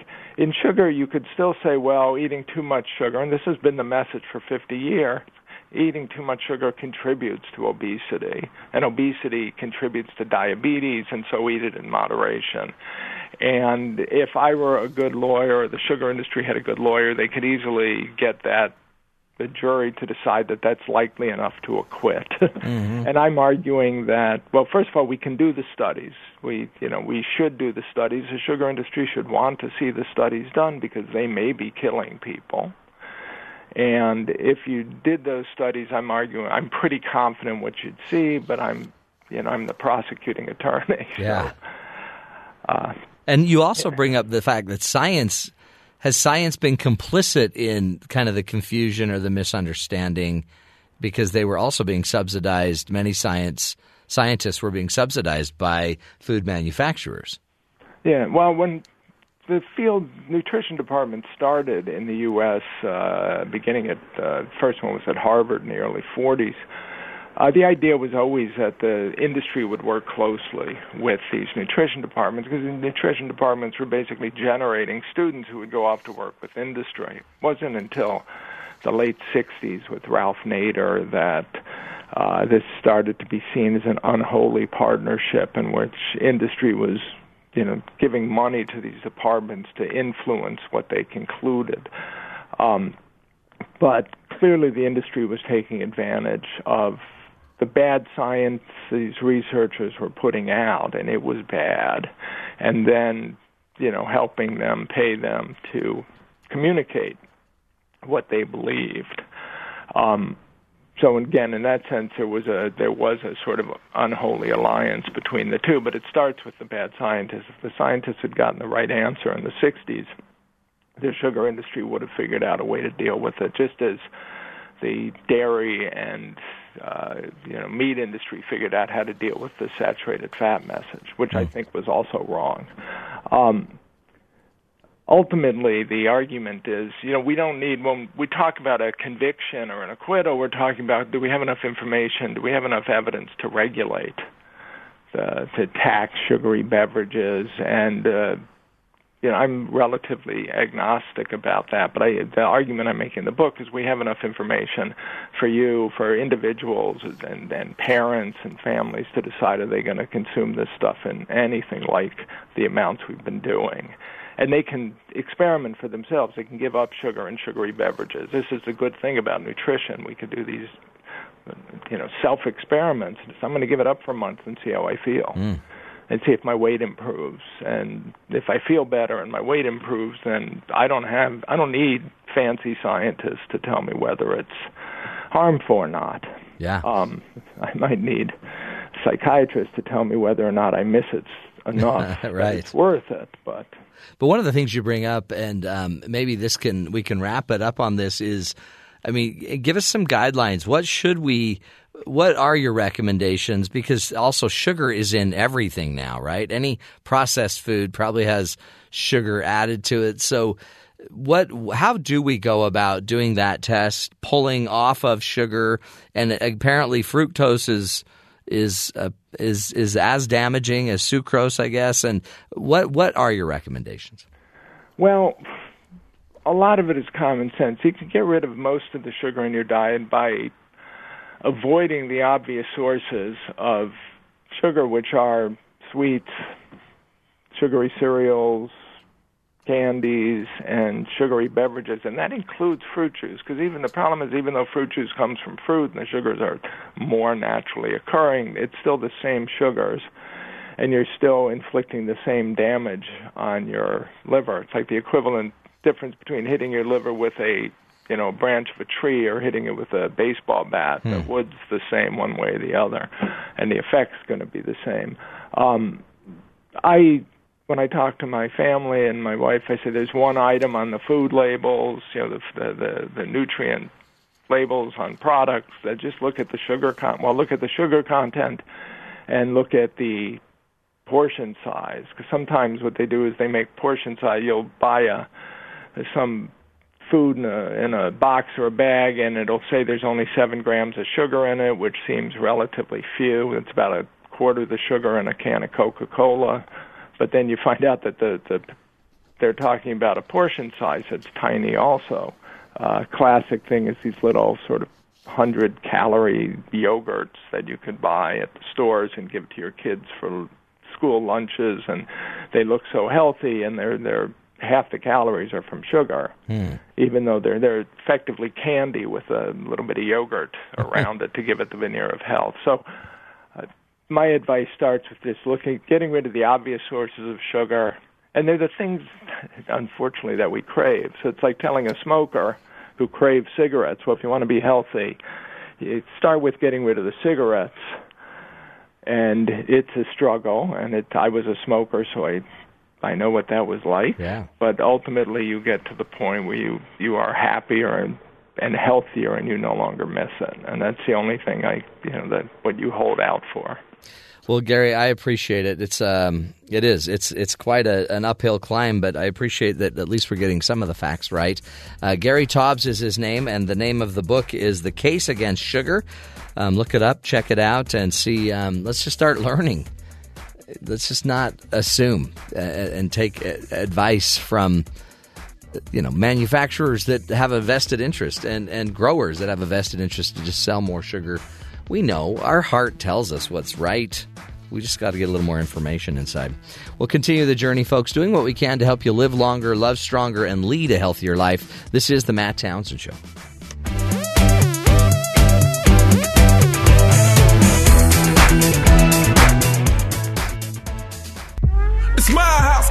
Because life doesn't come with a handbook, you need a coach.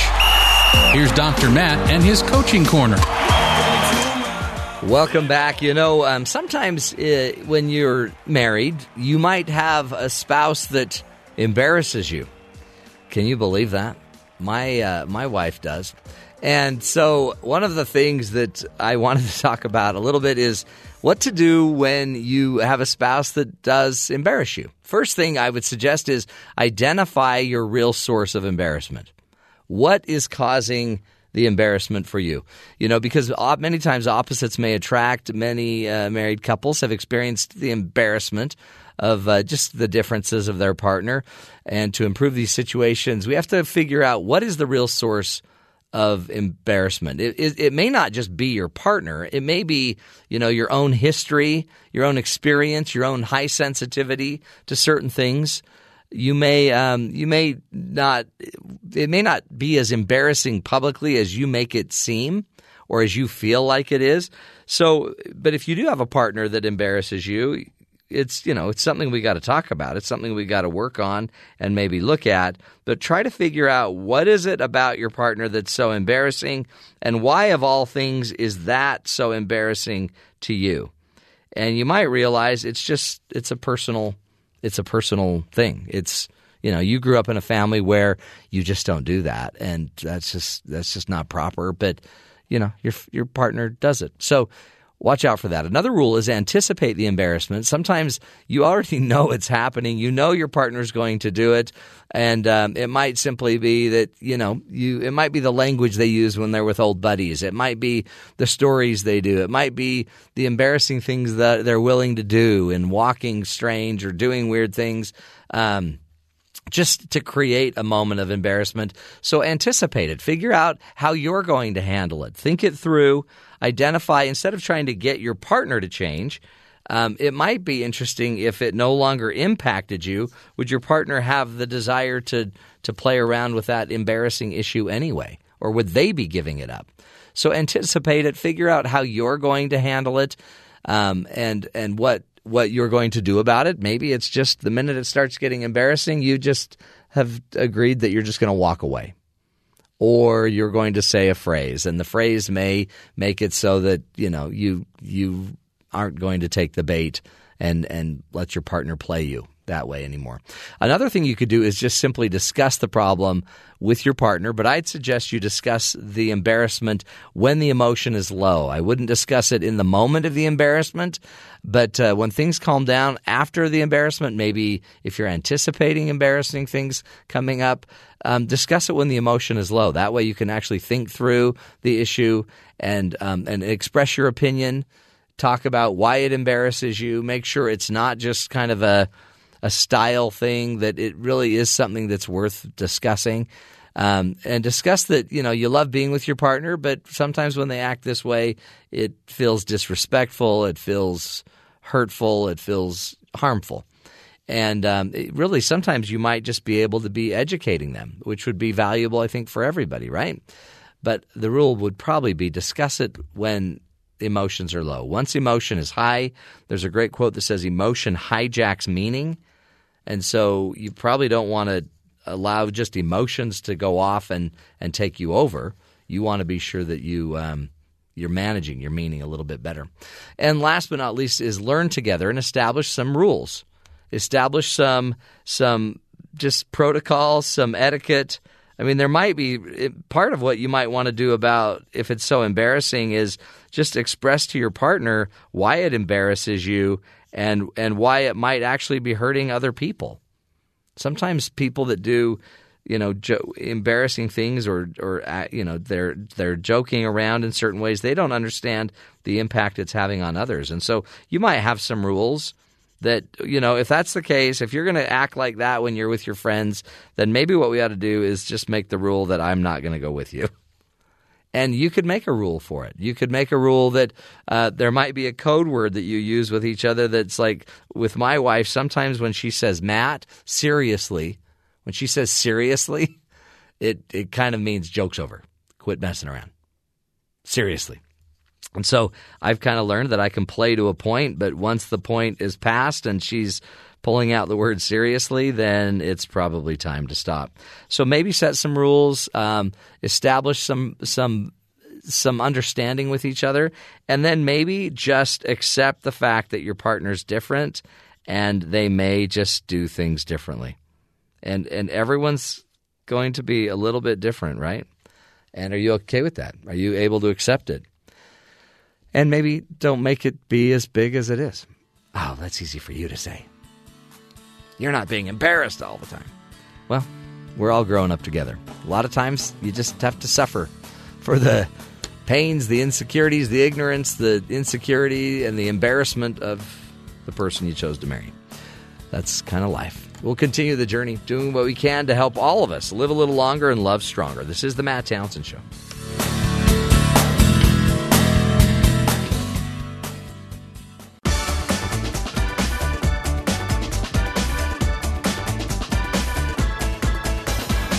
Welcome back, folks. Uh, you know, we have Kimberly Giles on the show regularly. She's the founder of Clarity Point Coaching, and uh, we like to pick her brain. She's a life coach, and she was on the show a few. Uh, she's on the show regularly, but a while ago she came on and talked to us about victim mentality and how to overcome it. And uh, we've played parts of it on the show before, but I, I in the interview, I, I asked by, I, I started the interview by asking, how do we avoid blaming others for the pain that we feel? And this is something we, we all yeah. learned as a kid too. We we went to our mom crying and said, "Well, she made me yeah. feel bad. She hurt my feelings." like we can't help, have any control over right. it. And mom and dad kind of validated this. Yes, she's evil. Yes, so this, this is the behavior we learned where the truth is that y- you can't be made to be upset without your participation or permission yeah. to go there. Oh, but see, uh, I you can already have, hear people recoiling. I know. No, but she she said it, Kim. you don't know. You don't know. You don't know what she said, but it was rude. And you yes. don't say rude things like that. And you've never been offended like that, so you don't know yeah. how it feels. Right. I know. I hear that quite often. A matter of fact, Matt, every time I write this in an article that you have control over how you feel, everybody who's caught up in the victim role writes in and tells me that I don't understand. Yeah. And, and, by the way, notice they want to tell their story. Of course. They've got to tell their victim story because their victim story is different, but it doesn't change the principle you're teaching. Not at all.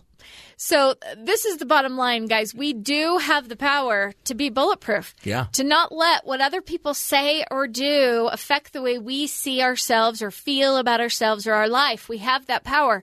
The problem is that most of us don't know how to use the power. Right. And we don't use it. So we just let our subconscious reactions of hurt feelings drive and, and we don't consciously choose to process this in a healthy way. And you mentioned all the free resources on our website. We have some fantastic worksheets. I've got one called the To Be or Not to Be Upset worksheet. Hmm. and yeah. literally, if you are upset, you print that off and fill it out. And by the time you get to the bottom, you'll be able to see that you've got other options. Upset is one option. Sure. But it's never your only one. Right. So I would encourage everybody to go get that worksheet. I think That's it's great. really val- really really valuable. To to be or not to be upset worksheet. Yes. Okay. To be or not to be upset. Because the truth is, we really have power over deciding how we're going to feel. Oh, yeah. And you've got to understand that what other people say or do doesn't change you, it doesn't diminish you. It can't. We're talking about thoughts that exist in someone's head Yeah. or words they say. They have no power whatsoever unless you give them power. So so if I if I tell the story as to why I'm in such pain and turmoil, and I frame the story blaming another, Because all those people that hate you Yeah. and don't like you. the minute I've done that, I guess you're saying I'm in the victim role. I Yes. fr- I frame myself as the victim of these big, powerful, mean people. Yeah, have, you've really made yourself powerless. Yeah, that's that's the beginning of the end because now your story is you're just weak. Yeah, and you have no control. You're just the victim. Mm. So, if you really struggle with this and, and it's a real problem in your life learning how to do that, my book, Yeah, I mean, my book really teaches how to do that. and they they can again if you go to claritypointcoaching.com, you can get her book. Hello. It's honestly when I think of it, and I, I don't know if I think I've told you this, but I, I I tell people to go get the book, but it just helps you deal with every a lot of your things you talk about are kind of subconscious thoughts, Mm-hmm. fears, issues that drive everything else. But this victim idea is a subconscious thought. It's something deep down that you don't know you're operating on, and I'm sure the book will help you. I guarantee it's tied to fear. Yes, it is tied to fear. always It's is. always about fear of loss, Yeah. not having the life that you wanted to have because these people take from you. so the book really will teach you how to get out of the fear of loss so that you won't live in the victim place. Yeah. The book, by the way, Choosing Clarity, is the name of the book. The name of the book. The Path to Fearlessness. Now, another thing that you can do is really practice gratitude because Huge. I have noticed any moment in my life when things are bad and I could make a list of the things that are wrong that I have to complain about, I could at that very moment make a longer list of all the things that are right. Hmm. And, and this is the nature of life. I believe every moment of your life, you're going to have both. You're going to have things that are good and things that are bad. And the question is, what are you going to focus on? So if you find yourself in that victim mode, step back from it and start making a list of all the things you have to be grateful for that are right in your life because there will be a lot of them. Yeah. I mean, and if you, and honestly, it'll be overwhelmingly positive. We just are used to looking at the negative. Absolutely. And so it feels like our life is overwhelmingly negative. It's just because you're that discounting negativity yeah. bias. Yeah, you're not selecting the positive. Right. Hmm. That's a good idea. Okay, so my last one is I really encourage my clients to literally change the way they see life in the universe. And the mindset that we encourage you to, to adopt is to see life as a classroom. And you are here to learn to become wiser, stronger, better, and more loving. Yeah. And that means that every single experience that is showing up in your journey is here for that purpose to serve your education and growth. And that includes whatever the sob story, hard things that you've been through. They are here to serve you. The universe has brought you that class with no evil intention towards you, Right. only good. I mean, the universe is literally conspiring to help you and serve you. And this hard thing is here for that very reason. And when I was at the gym and I was the starting to have my victim moment about how I'm not getting any points for this workout, everybody else is getting points. As soon as I recognized, wow, this is my perfect class today. Here I'm working on an article about the victim mentality, and I'm getting this perfect experience to feel it and practice with it myself. Yeah. There's no doubt that this universe knows what it's doing. It is a wise teacher. And every single thing that's coming into your life is here to serve you. To help you see that, one of the things I recommend my clients do is to sit down and see if they can name 10 positive things There you go. that have been created by you going through your victim story, whatever happened go. to you. Yeah. And I guarantee if you really look, you will be able to find 10 positives, ways that you got stronger or wiser, things that it taught you. And, and even if you can't come up with 10, if you can come up with five, you're going to see how this experience might have been your perfect classroom journey. Yeah. And as soon as you see that, you're not a victim anymore. You you you, can't you've be. converted it. Well, now It you've converted it you. to a gift. It's a blessing. It's not just a curse. And once you've converted that, you'll have the eyes to see, the ears to hear. Well, and I that's what clarity is about to me is being able to see your life accurately. Yeah. And if you'll see it as a classroom and this experience was here to bless you, you will be seeing it accurately and the fear will just disappear. Love that idea. That is huge. It's like you've done this before, Kim. a few times. But the, in the end, though, the, what would you say to the person that says, "Well, Kim, there are people that are really victims, Absolutely. That Sure. have been victimized. Yeah. There are. and in the end, they still the healthy ones that find the healthy path out, they don't find it out being a victim. No, they convert they, it to they something don't else. end up living there. Yeah. And that's the difference. Of course, when you are victimized, you're you're going to go through Yeah. all of these emotions and you're supposed to. That's part of the class that you're in is processing through all those emotions. But at some point, you've got to decide that keeping that victim role the rest of my life is not going to serve me. So true. I can grow from this and be stronger and wiser and better.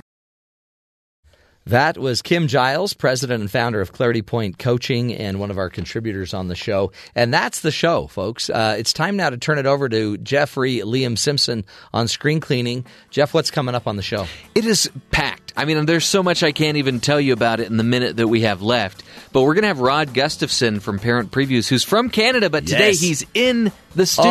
Oh, I love Rod. And we're going to be talking about the film Overboard, which is a remake of, a, you know, a little known film from the 80s with Hmm. Goldie Hawn and Kurt Russell. You may have heard of them. um, and then uh, we're going to keep going on with that theme of remakes and give you some that are maybe better than others. Oh boy, you did it again, Jeffrey. Jeffrey will be up straight ahead with screen cleaning. This is the Matt Townsend Show. We'll be back Monday. More fun to keep you living longer and loving stronger.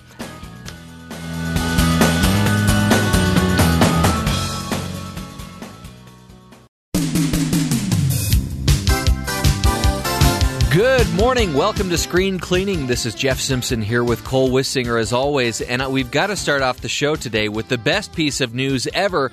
Cole Wissinger is official now. He is on the BYU radio staff. Yay, I'm Woohoo! back. Cole, this really is the best news of the day. So, I mean, everything after that is just not going to be as exciting. Thank you, Jeff. Which is not We'll- a not we'll a great way to it's not a great way to start the show, by the way.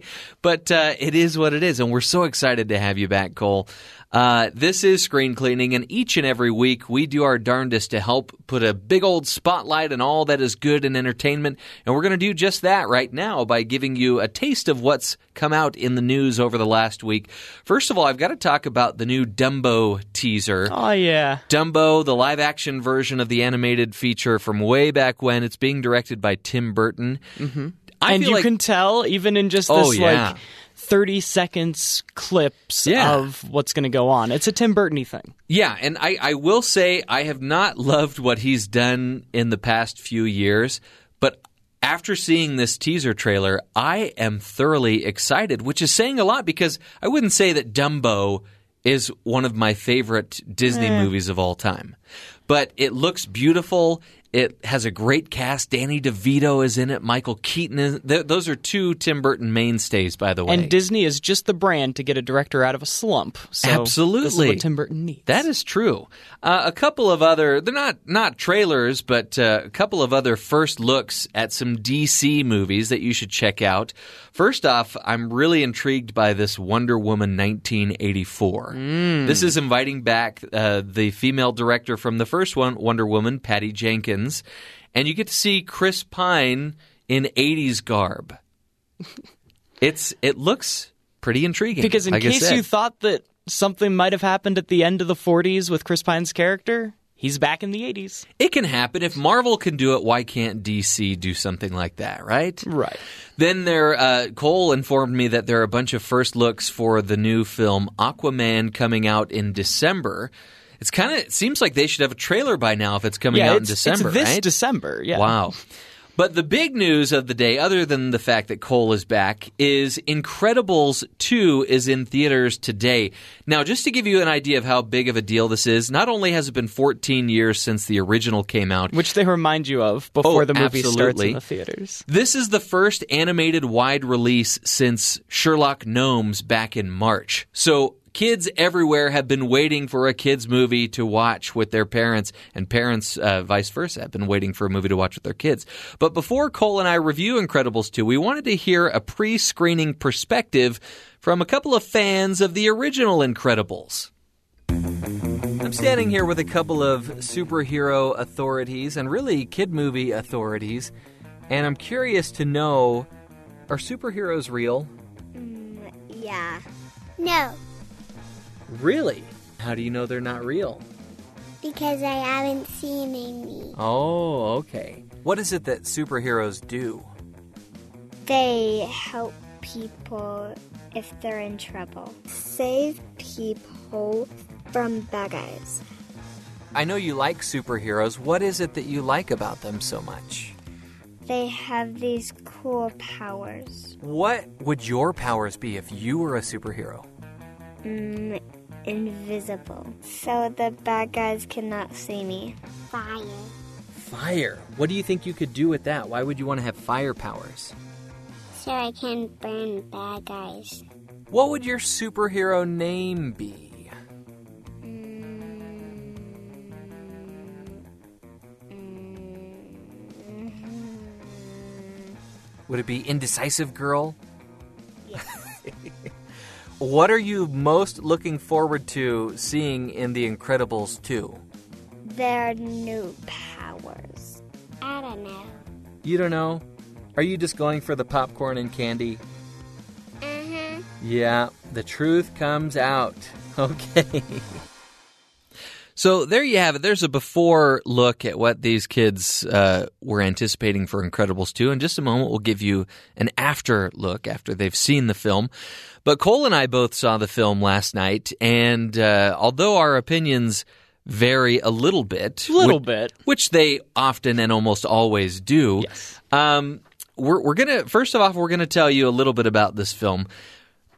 Incredibles 2 picks off uh, picks up right where Incredibles 1 left off. And we mean right where it left off. oh, off. absolutely. At the end of Incredibles 1, you see this new villain emerging quite literally from beneath them, uh, known as the Underminer.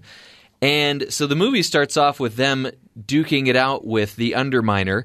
And while they're doing that, they're seen by a very wealthy man named Winston Deavor, who is a huge, huge superhero uh, fan. And he thinks it's quite unfair that supervillain or superheroes are illegal. So he wants to do something about that. Right. So he invites Elastigirl, Mr. Incredible, and Frozone to his building of uh, his place of business, and he kind of pitches them an idea uh, to help get them back in the spotlight, help get them legal again. But he thinks that the smart move, PR wise, is to send Elastigirl into action.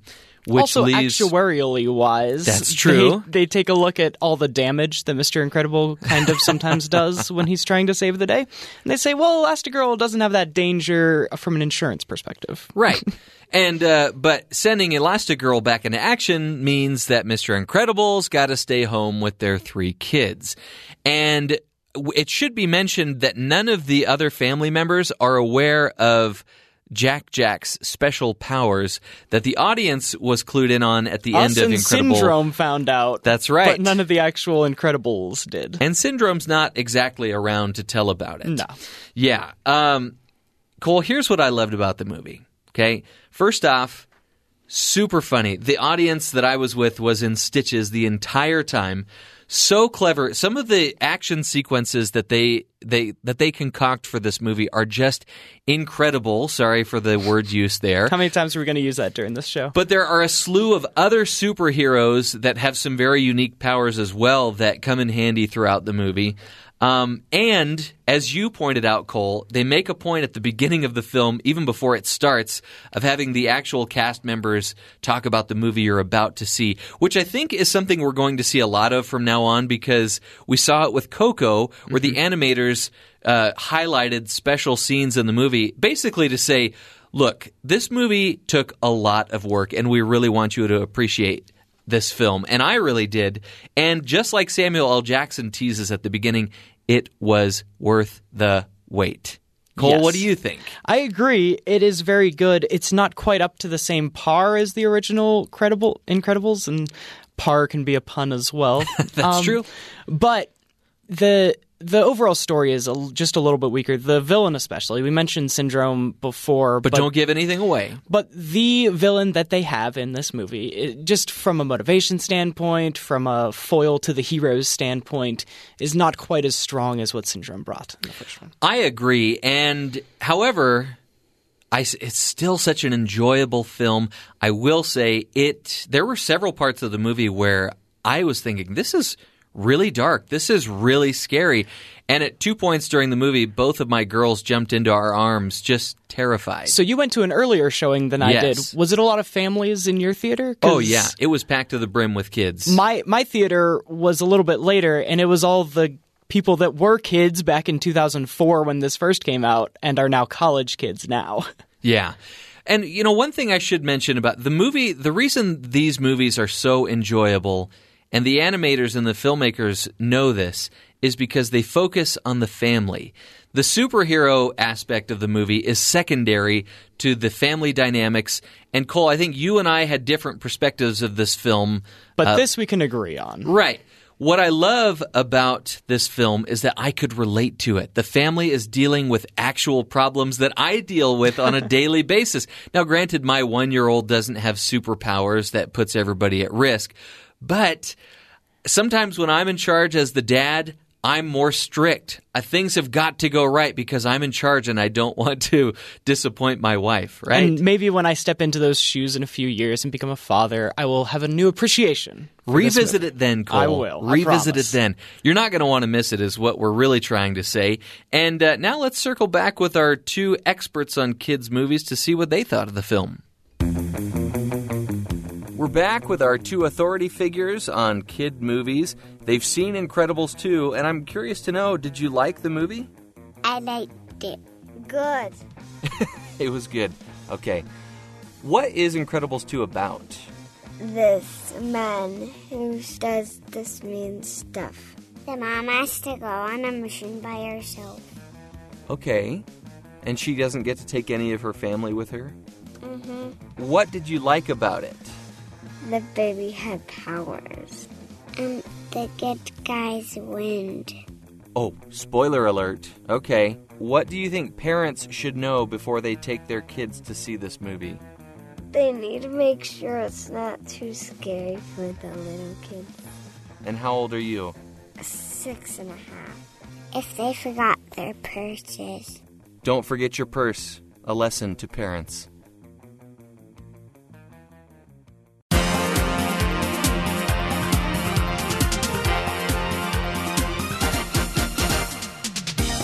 You know, director Steven Spielberg has suggested that superhero movies are going to go the way of the Western. That's a prediction he's making.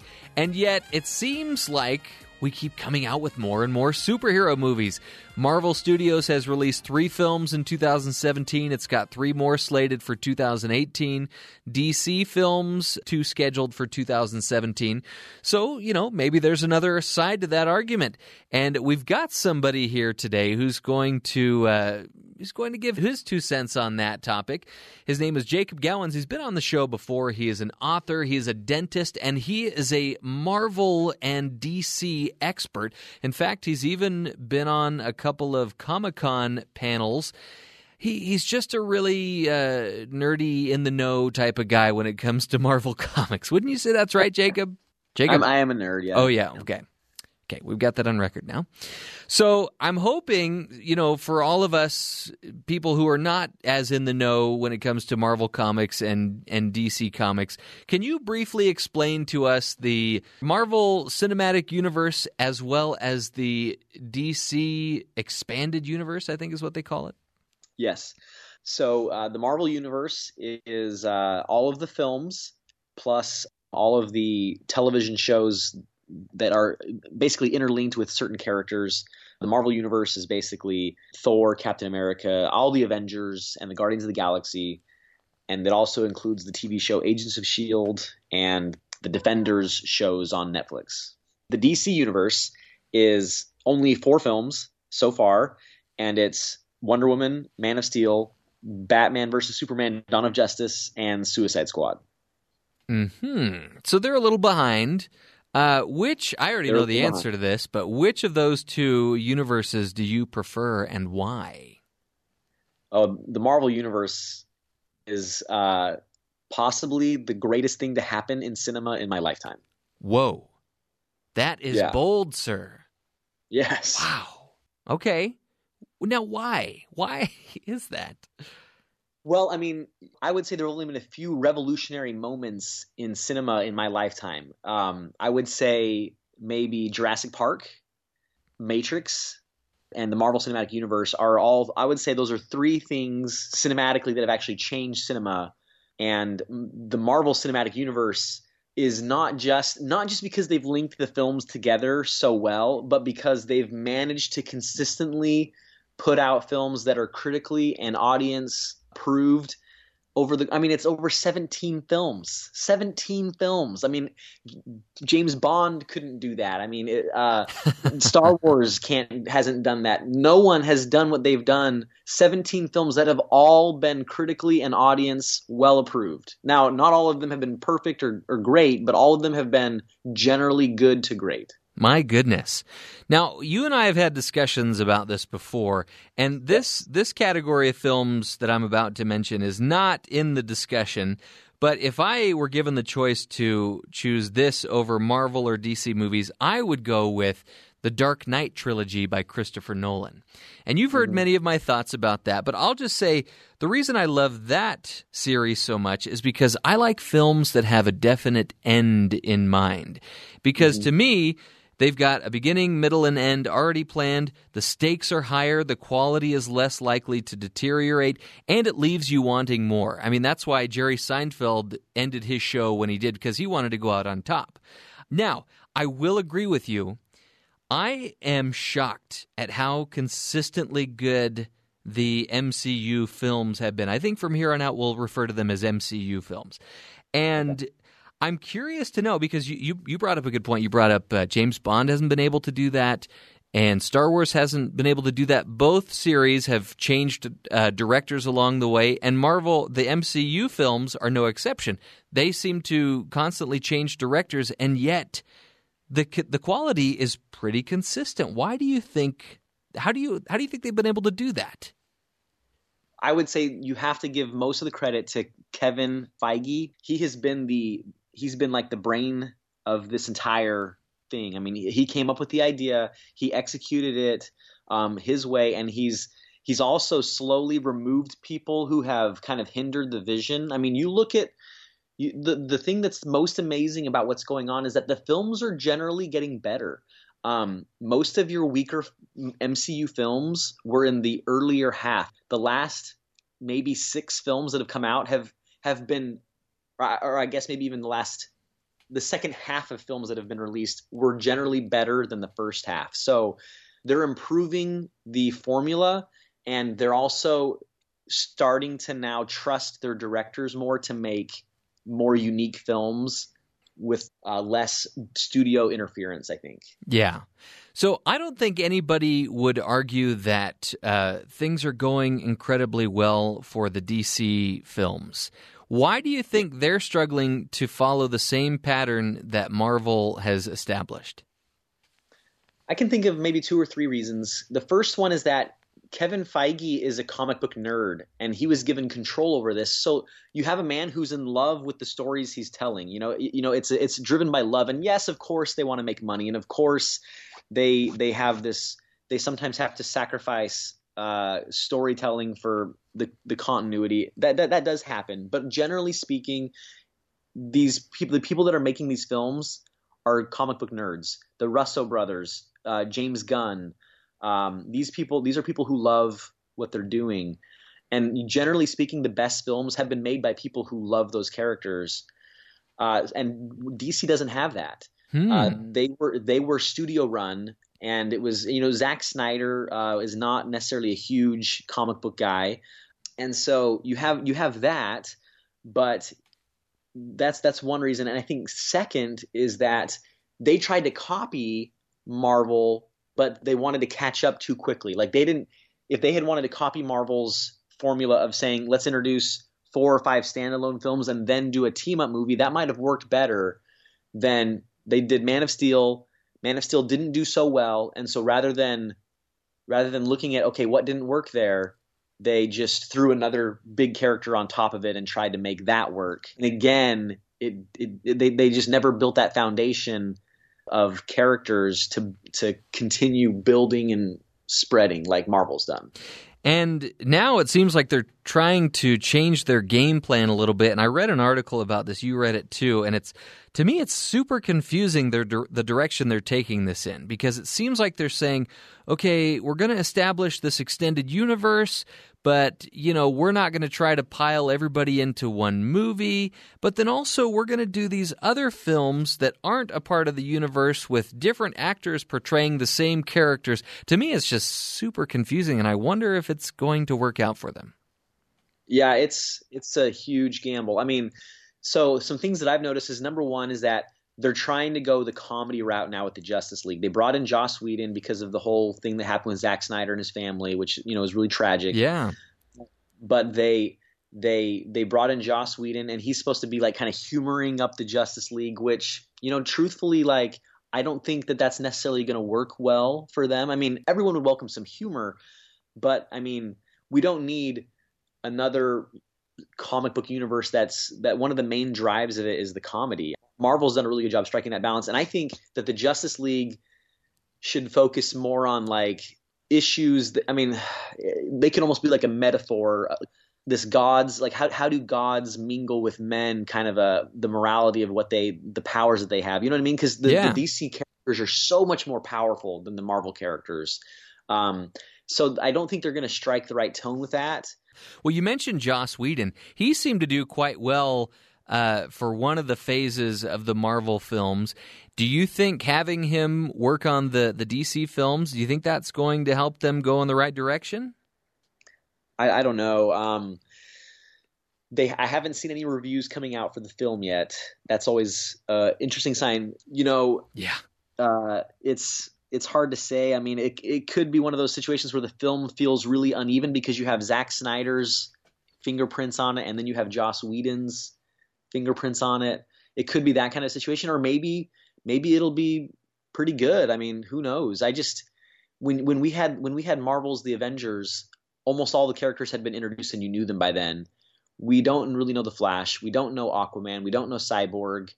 Um, and so it's gonna be it's gonna be kind of a tough sell to introduce all these new characters and and still you know push forward the narrative of the story. And it's and apparently the movie's not even that long. It's it's the shortest DC movie of that universe yet. Interesting. So, in the few minutes that we have left of the the interview part, I was hoping that you and I could share our top five mm, uh, MCU films, and I'll go. I'll go first, real quick, and uh, I'm sure your picks are going to be way different from mine, as we uh, often disagree on these types of films. So, in I'll go from five down to one. The my number five pick is the most recent one that I've seen, which is Thor Ragnarok. And I know this really ruffled Cole's feathers, uh, and I think he's in there right now, just pulling out his hair because I was okay with the fact that yeah, all the comedy may have been out of character for pretty much all of these characters, but I enjoyed the fact that it was just all about fun, and there was some really good banter in it, which is hard to pull off. And uh, to, for me at this point, I'm not really. I'm just going into these films looking to be entertained because they've already established that they're not going to uh, cater to my preferences, which I'll get to here in a second. I just enjoyed it. Very colorful. I love the music, and you know anything with Jeff Goldblum is going to be a big hit. My number four is Ant Man. One of the reasons Ant Man is my number four is because I like the fact that this, for the most part, is a standalone film. I know it includes uh, what's his name, Falcon. Right, thank you, Cole, uh, for a brief fight scene, but it could have existed on its own. And I love that all these Marvel movies that are just so big in scale, this one decided, you know what, we're not going to do that. We're just going to tone it down. We're going to tell a simple high story. And for me, it worked, and it was really funny. Really charming leads in it, too. My number three would be The Avengers. I remember seeing that in the movie theater and being uh, blown away by the scope of this film. And I left the film thinking, how are they going to top this film? Where are they going to go? This is just a such a huge film. Also very funny, and Joss Whedon, as you know, is involved with that one. My number two pick would be Guardians of the Galaxy, and I actually like this movie the more I watch it. To me, it has a very uh, rebellious spirit to it. I you can't watch it without thinking of the first Star Wars film. And they the casting is so great, especially with Dave Bautista, who does oh, such a good job. His his comic timing in the film is is wonderful, and it's just such a mm-hmm. unique film. Again, one that I wish that they would have just kept in its own franchise and not joined it up with all the other Mar- Marvel films. But there you have it. My number one pick has got to be Iron Man, though. This is the film that started it all. It's got a very rebellious spirit to it as well, and probably uh, the best ending in any of these Marvel films. And you know, you you can't uh, you you have to give credit to Robert Downey Jr. who steals the show and kind of established the the pattern of the movies to follow it af- to follow after it. Just kind of this improvisational feeling to it, just a, a, a funny center to it by all, but also just being a good action movie. Those are my top five. Okay. Uh, so we actually have two of the same films in our top five. uh, yeah, I know. Uh, and and, you, and some of yours are actually very close to my top five. Okay. Um, but here, here, here I go. So my number five is Guardians of the Galaxy two. Hmm. Um, Guardians of the Galaxy two was a little flawed but man the heart of that film with with i mean i don't want to spoil anything so i won't but just the relationship between yondu and peter quill and they i felt like they fleshed out some more of those characters more especially rocket raccoon and um, it, this film really tugged at the heartstrings maybe more than any of the marvel films yet. And uh, i mean i was moved during the you know toward the end of the film and yeah. just probably by far the funniest of the films as well. Okay. Um, my fourth film is Guardians Galaxy One, and uh, I, I, have to say that I am very glad that they are tying the Guardians films into the big Avengers Infinity War. I know you uh, are.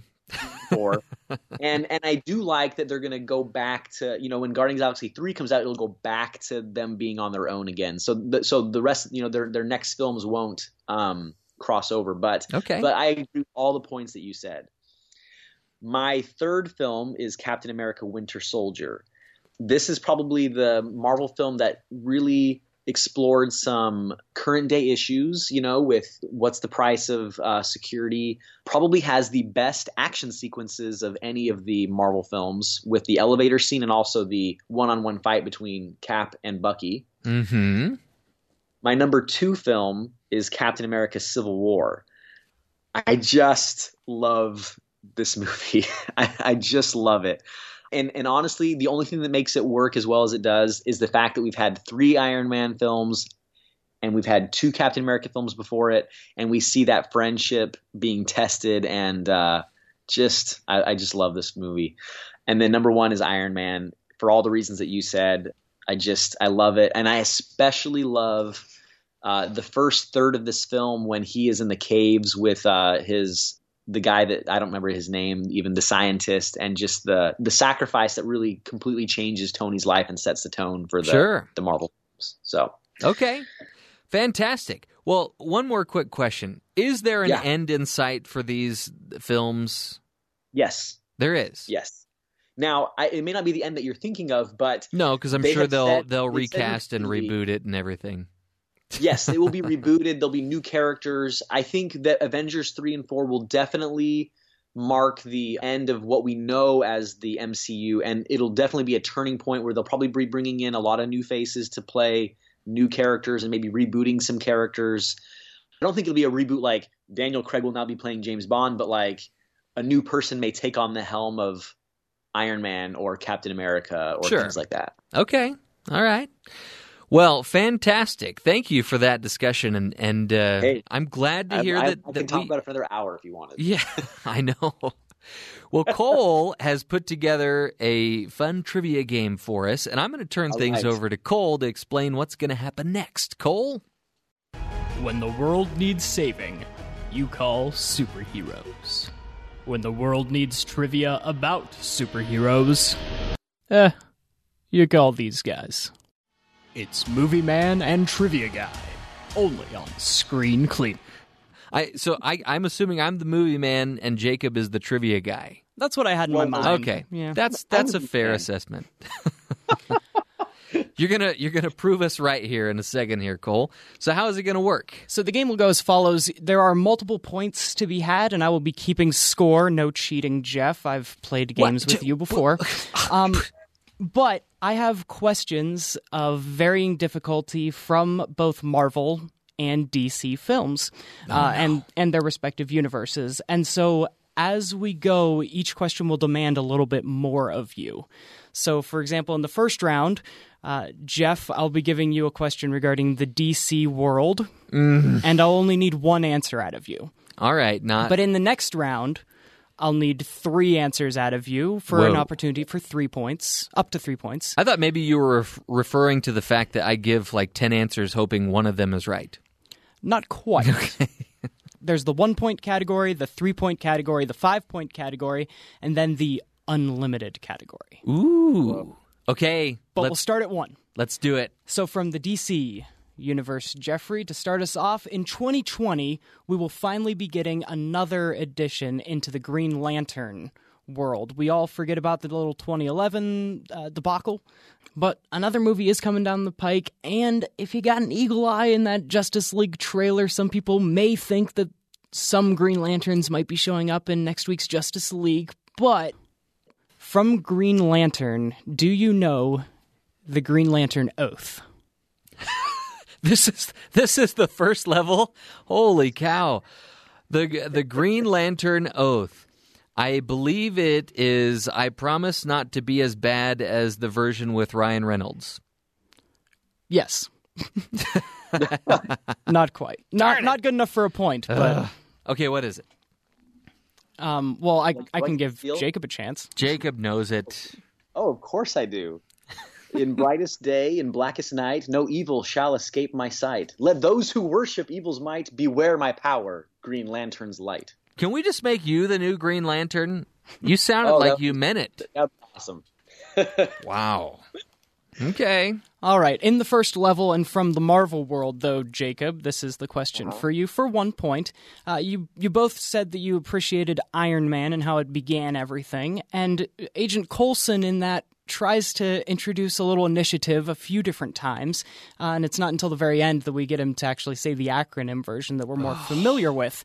Do you know what SHIELD stands for? Oh, of course I do.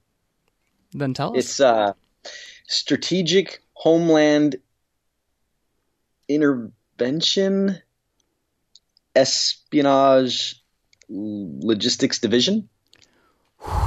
very close. So, ah. as I've looked back in the comic books, there have been a couple different ways that they've spelled this out, and espionage has been in it before. Oh, so I'm going to give you a that? point, but when Agent Coulson says it in Iron Man and in the MCU specifically, it is the Strategic Homeland Intervention Enforcement and Logistics Oh. Division. Whoa. Ah. You know what? Uh, you're right. I think that, and I think I think I think Homeland is. Cha- uh, I, you know what? You're right. Uh, I think it used to be something else besides Homeland as well. Oh no, we don't need Yeah, the it's- backstory on this one. there there have been a few different versions. They changed what they changed. But after round one, Jacob's got one point. No no points for stealing here because I went a little bit easy on Jeff. Yeah, Uh, and then wait, that was that was easy. Oh boy, this is gonna go swimmingly. I just know it. But now we flip flop. So you got a DC question in the first one. Now you get a Marvel question. Okay. For up to three points, we've talked a lot about the Marvel cinematic movie universe, Mm-hmm. but now let's bring it home.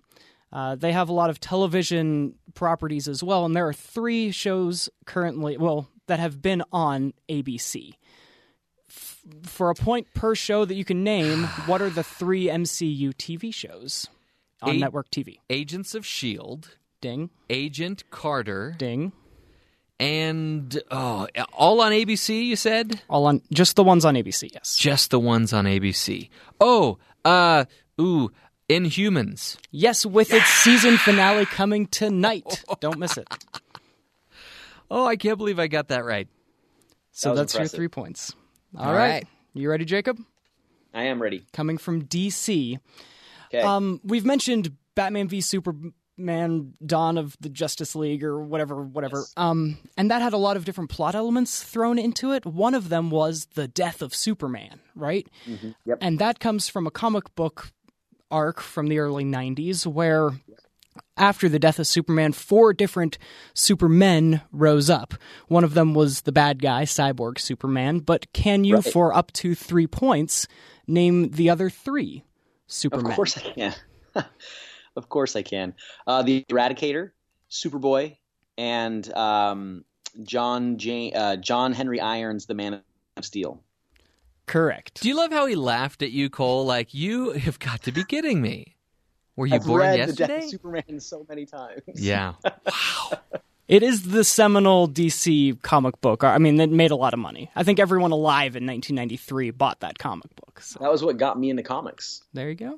Wow. Yep. I think I've Yep. glanced at a comic book once. I think Ah. I, I even touched one, maybe.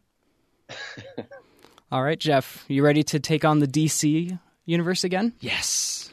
Since Adam West in the 1960s, Batman has made his home in movies many, many times, uh, Mhm. and under five different actors. Mm-hmm. For up to five points, can you name the five men that have live actionly played The Dark Knight? And not counting Adam West. You said, So right? not since Adam Okay. West, yes. We've got Michael Keaton. One. We've got Val Kilmer. Two. We've got George Clooney. Three. Christian Bale. Four. Ben Affleck. Five points. Wow. Hey, For Mr. Jeff. Yeah. Oh, yeah. I know my live action Batman, but that's about it. All righty. Alrighty. funny. And so now to the Marvel Universe and Jacob's chance to get five points of his own. There's been big Okay. news of late that Marvel might be taking over the movie arm, or at least part of it, of 20th Century Fox, right? Um, Yeah. Which means that we might get to see X Men and the Fantastic Four join the MCU. oh, please don't. As of today, they're not officially, but next year there is an X Men movie coming out that has my particular interest. For up to five points, can you name the five original members of the New Mutants, the first offshoot of Chris Claremont's Uncanny X Men in the 1980s? Oh gosh. Um, you think you got me here? Um, Magic. Magic is one. Illyana Rasputin, uh, Colossus's little sister, is one of the New Mutants. Okay. Mm, uh, Wolfsbane. Rahne Sinclair, also one of the New Mutants. Wow. He's getting there. Um, what about uh, Polaris? No. Uh, then I don't know anymore. That's it. I All got right. two. I can tell you who the actors are. I mean, the kid from Stranger Things is in it, and the girl from the movie Split by M. Night Shyamalan, she's in it too. So that girl will be playing Magic. Who he Okay. got. The kid from Stranger Things will be playing Cannonball. okay. Uh, oh, That's Sam Guthrie from Kentucky. Can't wait to see that English actor put on another Southern accent. But some other members of the New Mutants, you had Mirage and Sunspot as well. Oh, Oh. sunspot. I, I had a sunspot once. I went to a doctor and cleared it right up, though. But Jacob did get two points out of it. Good and so for you. Jeff is currently leading eight. How is to that? six? How is that possible? Okay. Bring it on. So now for an unlimited number of points. We've been increasing the answers up until this point, and technically it's it's up to seventeen. And because- the unlimited to coincide with the number of films that Marvel has put out and will put out. And that's what we're getting to. So the Okay. MCU is praised for many things, but it's maligned for maybe the strength of its bad guys. Mm. Uh, some people may call them even forgettable. And so, Jeff, for as many as you can name, can you name the main bad guys of the Marvel movies? Oh my goodness. There are 17 of them, and I'll be ticking them off as you go. I think forgettable was the. Uh, well, we'll start with the most recent one. There's Hela. I guess Loki. Could he be considered a bad guy? The bad guy of Thor 1, yes. Okay. Um. Oh, there's Jeff Bridges. I can name all the actors. Does that count? From Iron Man 1. Yes, from Iron Man One. Um, Michael Keaton was Hawkeye. No. Uh, Hawk Breath. No. Um, Hawk Egg. No. It's got Hawk in it. No. Oh boy, the Vulture. Yes. Okay, there we go. um, mm, there's uh, Mickey Rourke with Russian accent in Iron Man Two, but what is his name? Whiplash. Yep, that counts too. Yes. Okay, Iron Man Three. It's can we count the Mandarin as one of them? He is he's the main guy. Even yeah. though it wasn't really the Mandarin. Eh, he says he's the Mandarin. Okay, uh, Ben Kingsley. Um, the uh, the Winter Soldier. Yeah, Captain America 2. Kind of. It, it was Hydra and the Winter Soldier that were the yeah. bad guy. Okay. Uh, let's go with um, Ego in Guardians of the Galaxy 2. Yep. Kurt Russell. Still, a, I mean, a lot of great actors for a lot of forgettable villains. Can we? Can we? Can I call Thanos one of them, or not yet? He will be in Infinity War, but he hasn't been the proper main bad guy Okay. yet in a single movie. Uh, uh, the the bee from Ant Man. What's he had a yellow costume on? Mm-hmm. Um, the Avengers. It was, gosh, I don't know. I'm gonna call it there. Tick, tick, tick. All I'm right. good there. So you got one, two, three, four, five, six, seven out of 17, Jeff. Hey, That's a decent average. oh, no. And there are plenty. I mean, you mentioned that Jeff Bridges was in Iron Man 1. He was Obadiah Stane, uh, the Ironmonger. Stane? That's a horrible Obadiah name. Stane. Yeah. Yep. Horrible. Uh, and then if you want to find the rest of them, go to Wikipedia because there's um, Oh, I'm gonna do that. nine others that Jeff didn't get. I'm gonna do that right when this is over. hmm I'm sure. All right. so he's Jeff has now added seven points to his total, which brings it up to 15. So Jacob, to catch him, you will need nine in this unlimited category. And I went truly unlimited for you. Even though the DC EU movies have been less than spectacular, the DC animated shows on television have always been fantastic. One of my personal favorites was always Justice League Unlimited. For an unlimited number of points, can you name some of those unlimited heroes that were members of the Justice League, not including the original seven? So, any of the side other heroes that came to the Justice League in that television show, ready go. Let's see. You had uh, Dove and Hawk. Or Hawk Correct. and Dove. Yep. Hawk and Dove. Okay. Um, let's see. You had uh, you had more Green Lanterns, I believe. You had uh, I think I want to say uh, Black Canary, hmm um, Red Tornado. As many Green Lanterns as you can name, I'll give you points for them. I Oh, can't just. okay. You, you had uh, uh, Guy Gardner. Uh, I don't I don't know if Kyle Rayner was ever a part of it, but I know that um, uh, John. Now blanking here for a second. Yeah, here, John Stewart was one of the not originals. Yeah. Wait a minute, he's getting points because he can name the different hues of green? Wow. I get it. Mm-hmm. Yeah. Uh, let's see. Um, Captain Atom. Hmm. I think they introduced what's her name? Uh, uh gosh, the the magical. Oh, goodness gracious! How am I?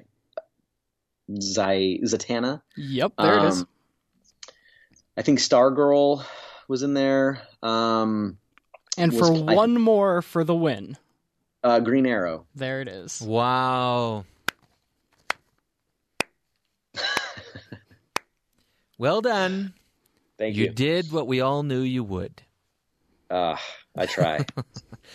Well, Jacob Gowans, I've had some fun with you. I, I hope you had a good time too. oh yeah, man. Anytime. Okay. Well, his name is Jacob Gowans. We're definitely going to have him back on the show because we need his know how on this show. When it comes to Marvel and DC Comics, he's the go to guy. He's also a dentist. He's an author of several YA books, including A Tale of Light and Shadows, that series, as well as the Psion Beta series. And he's also a Marvel and DC expert. Maybe you can catch him at Comic Con next year. We're going to take a break. When we return, we're going to be speaking with our good friends at BYU Sports Nation. This is Screen Cleaning. Can he swing from a thread? Take a look overhead. Hey there, there goes the Spider Man.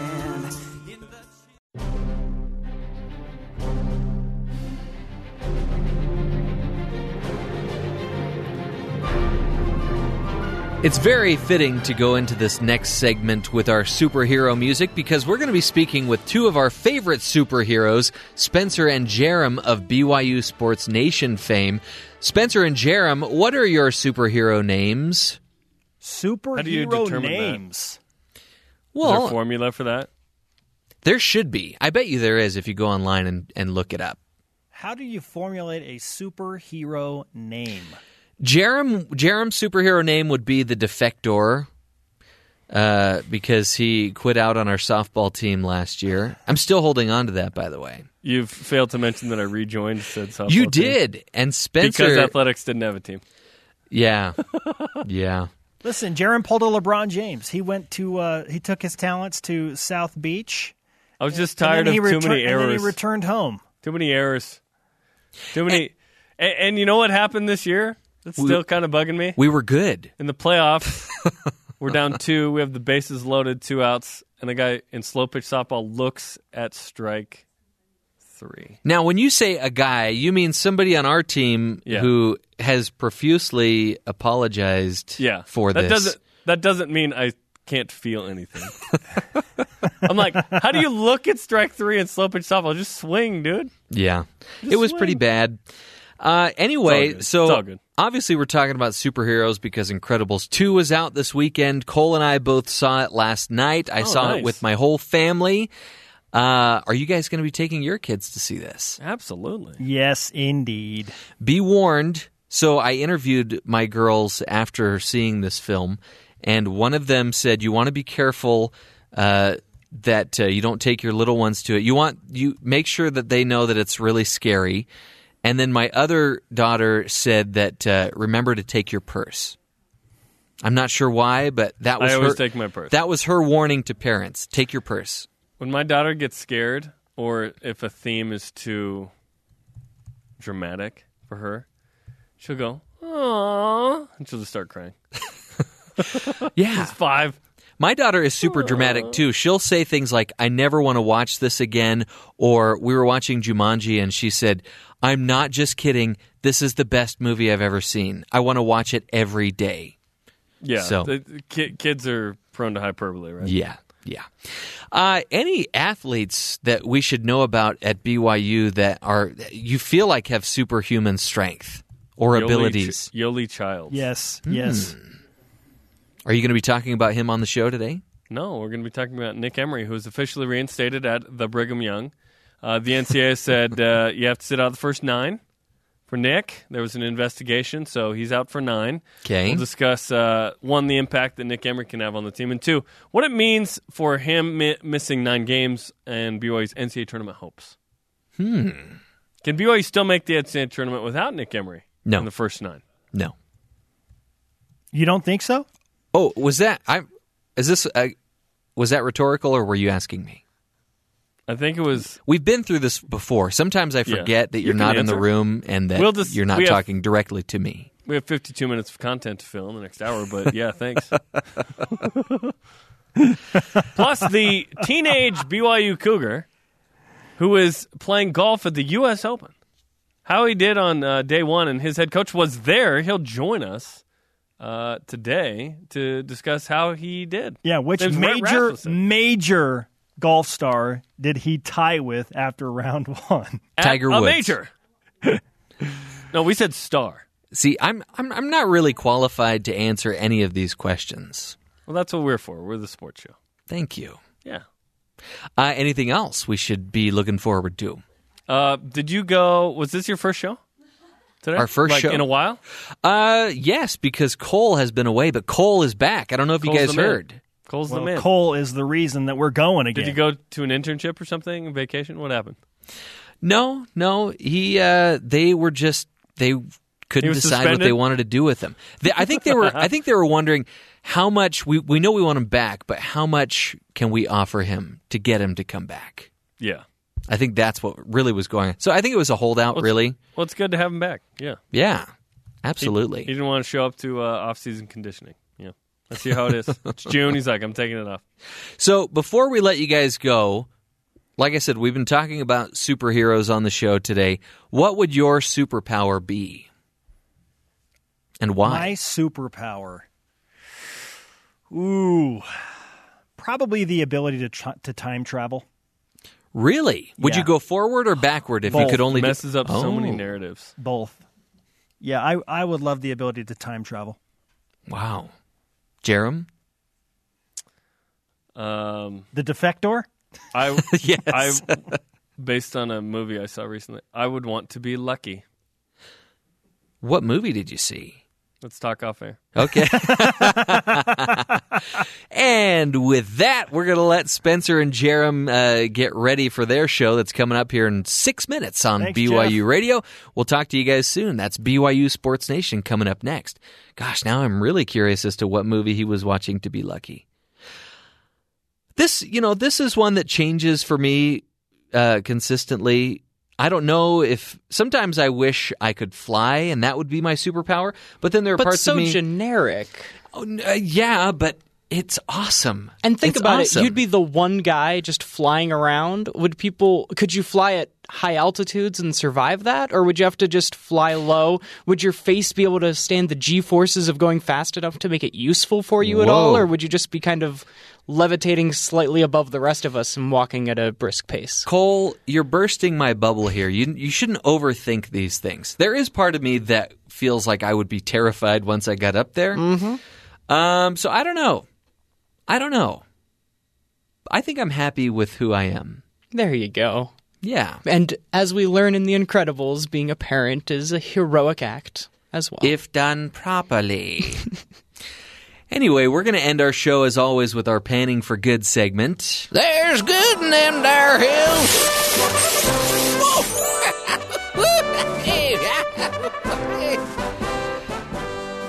The whole purpose for panning for good is we're looking for good among, you know, a lot of the garbage, a lot of the stuff that gets a lot of attention, but really isn't all that fantastic.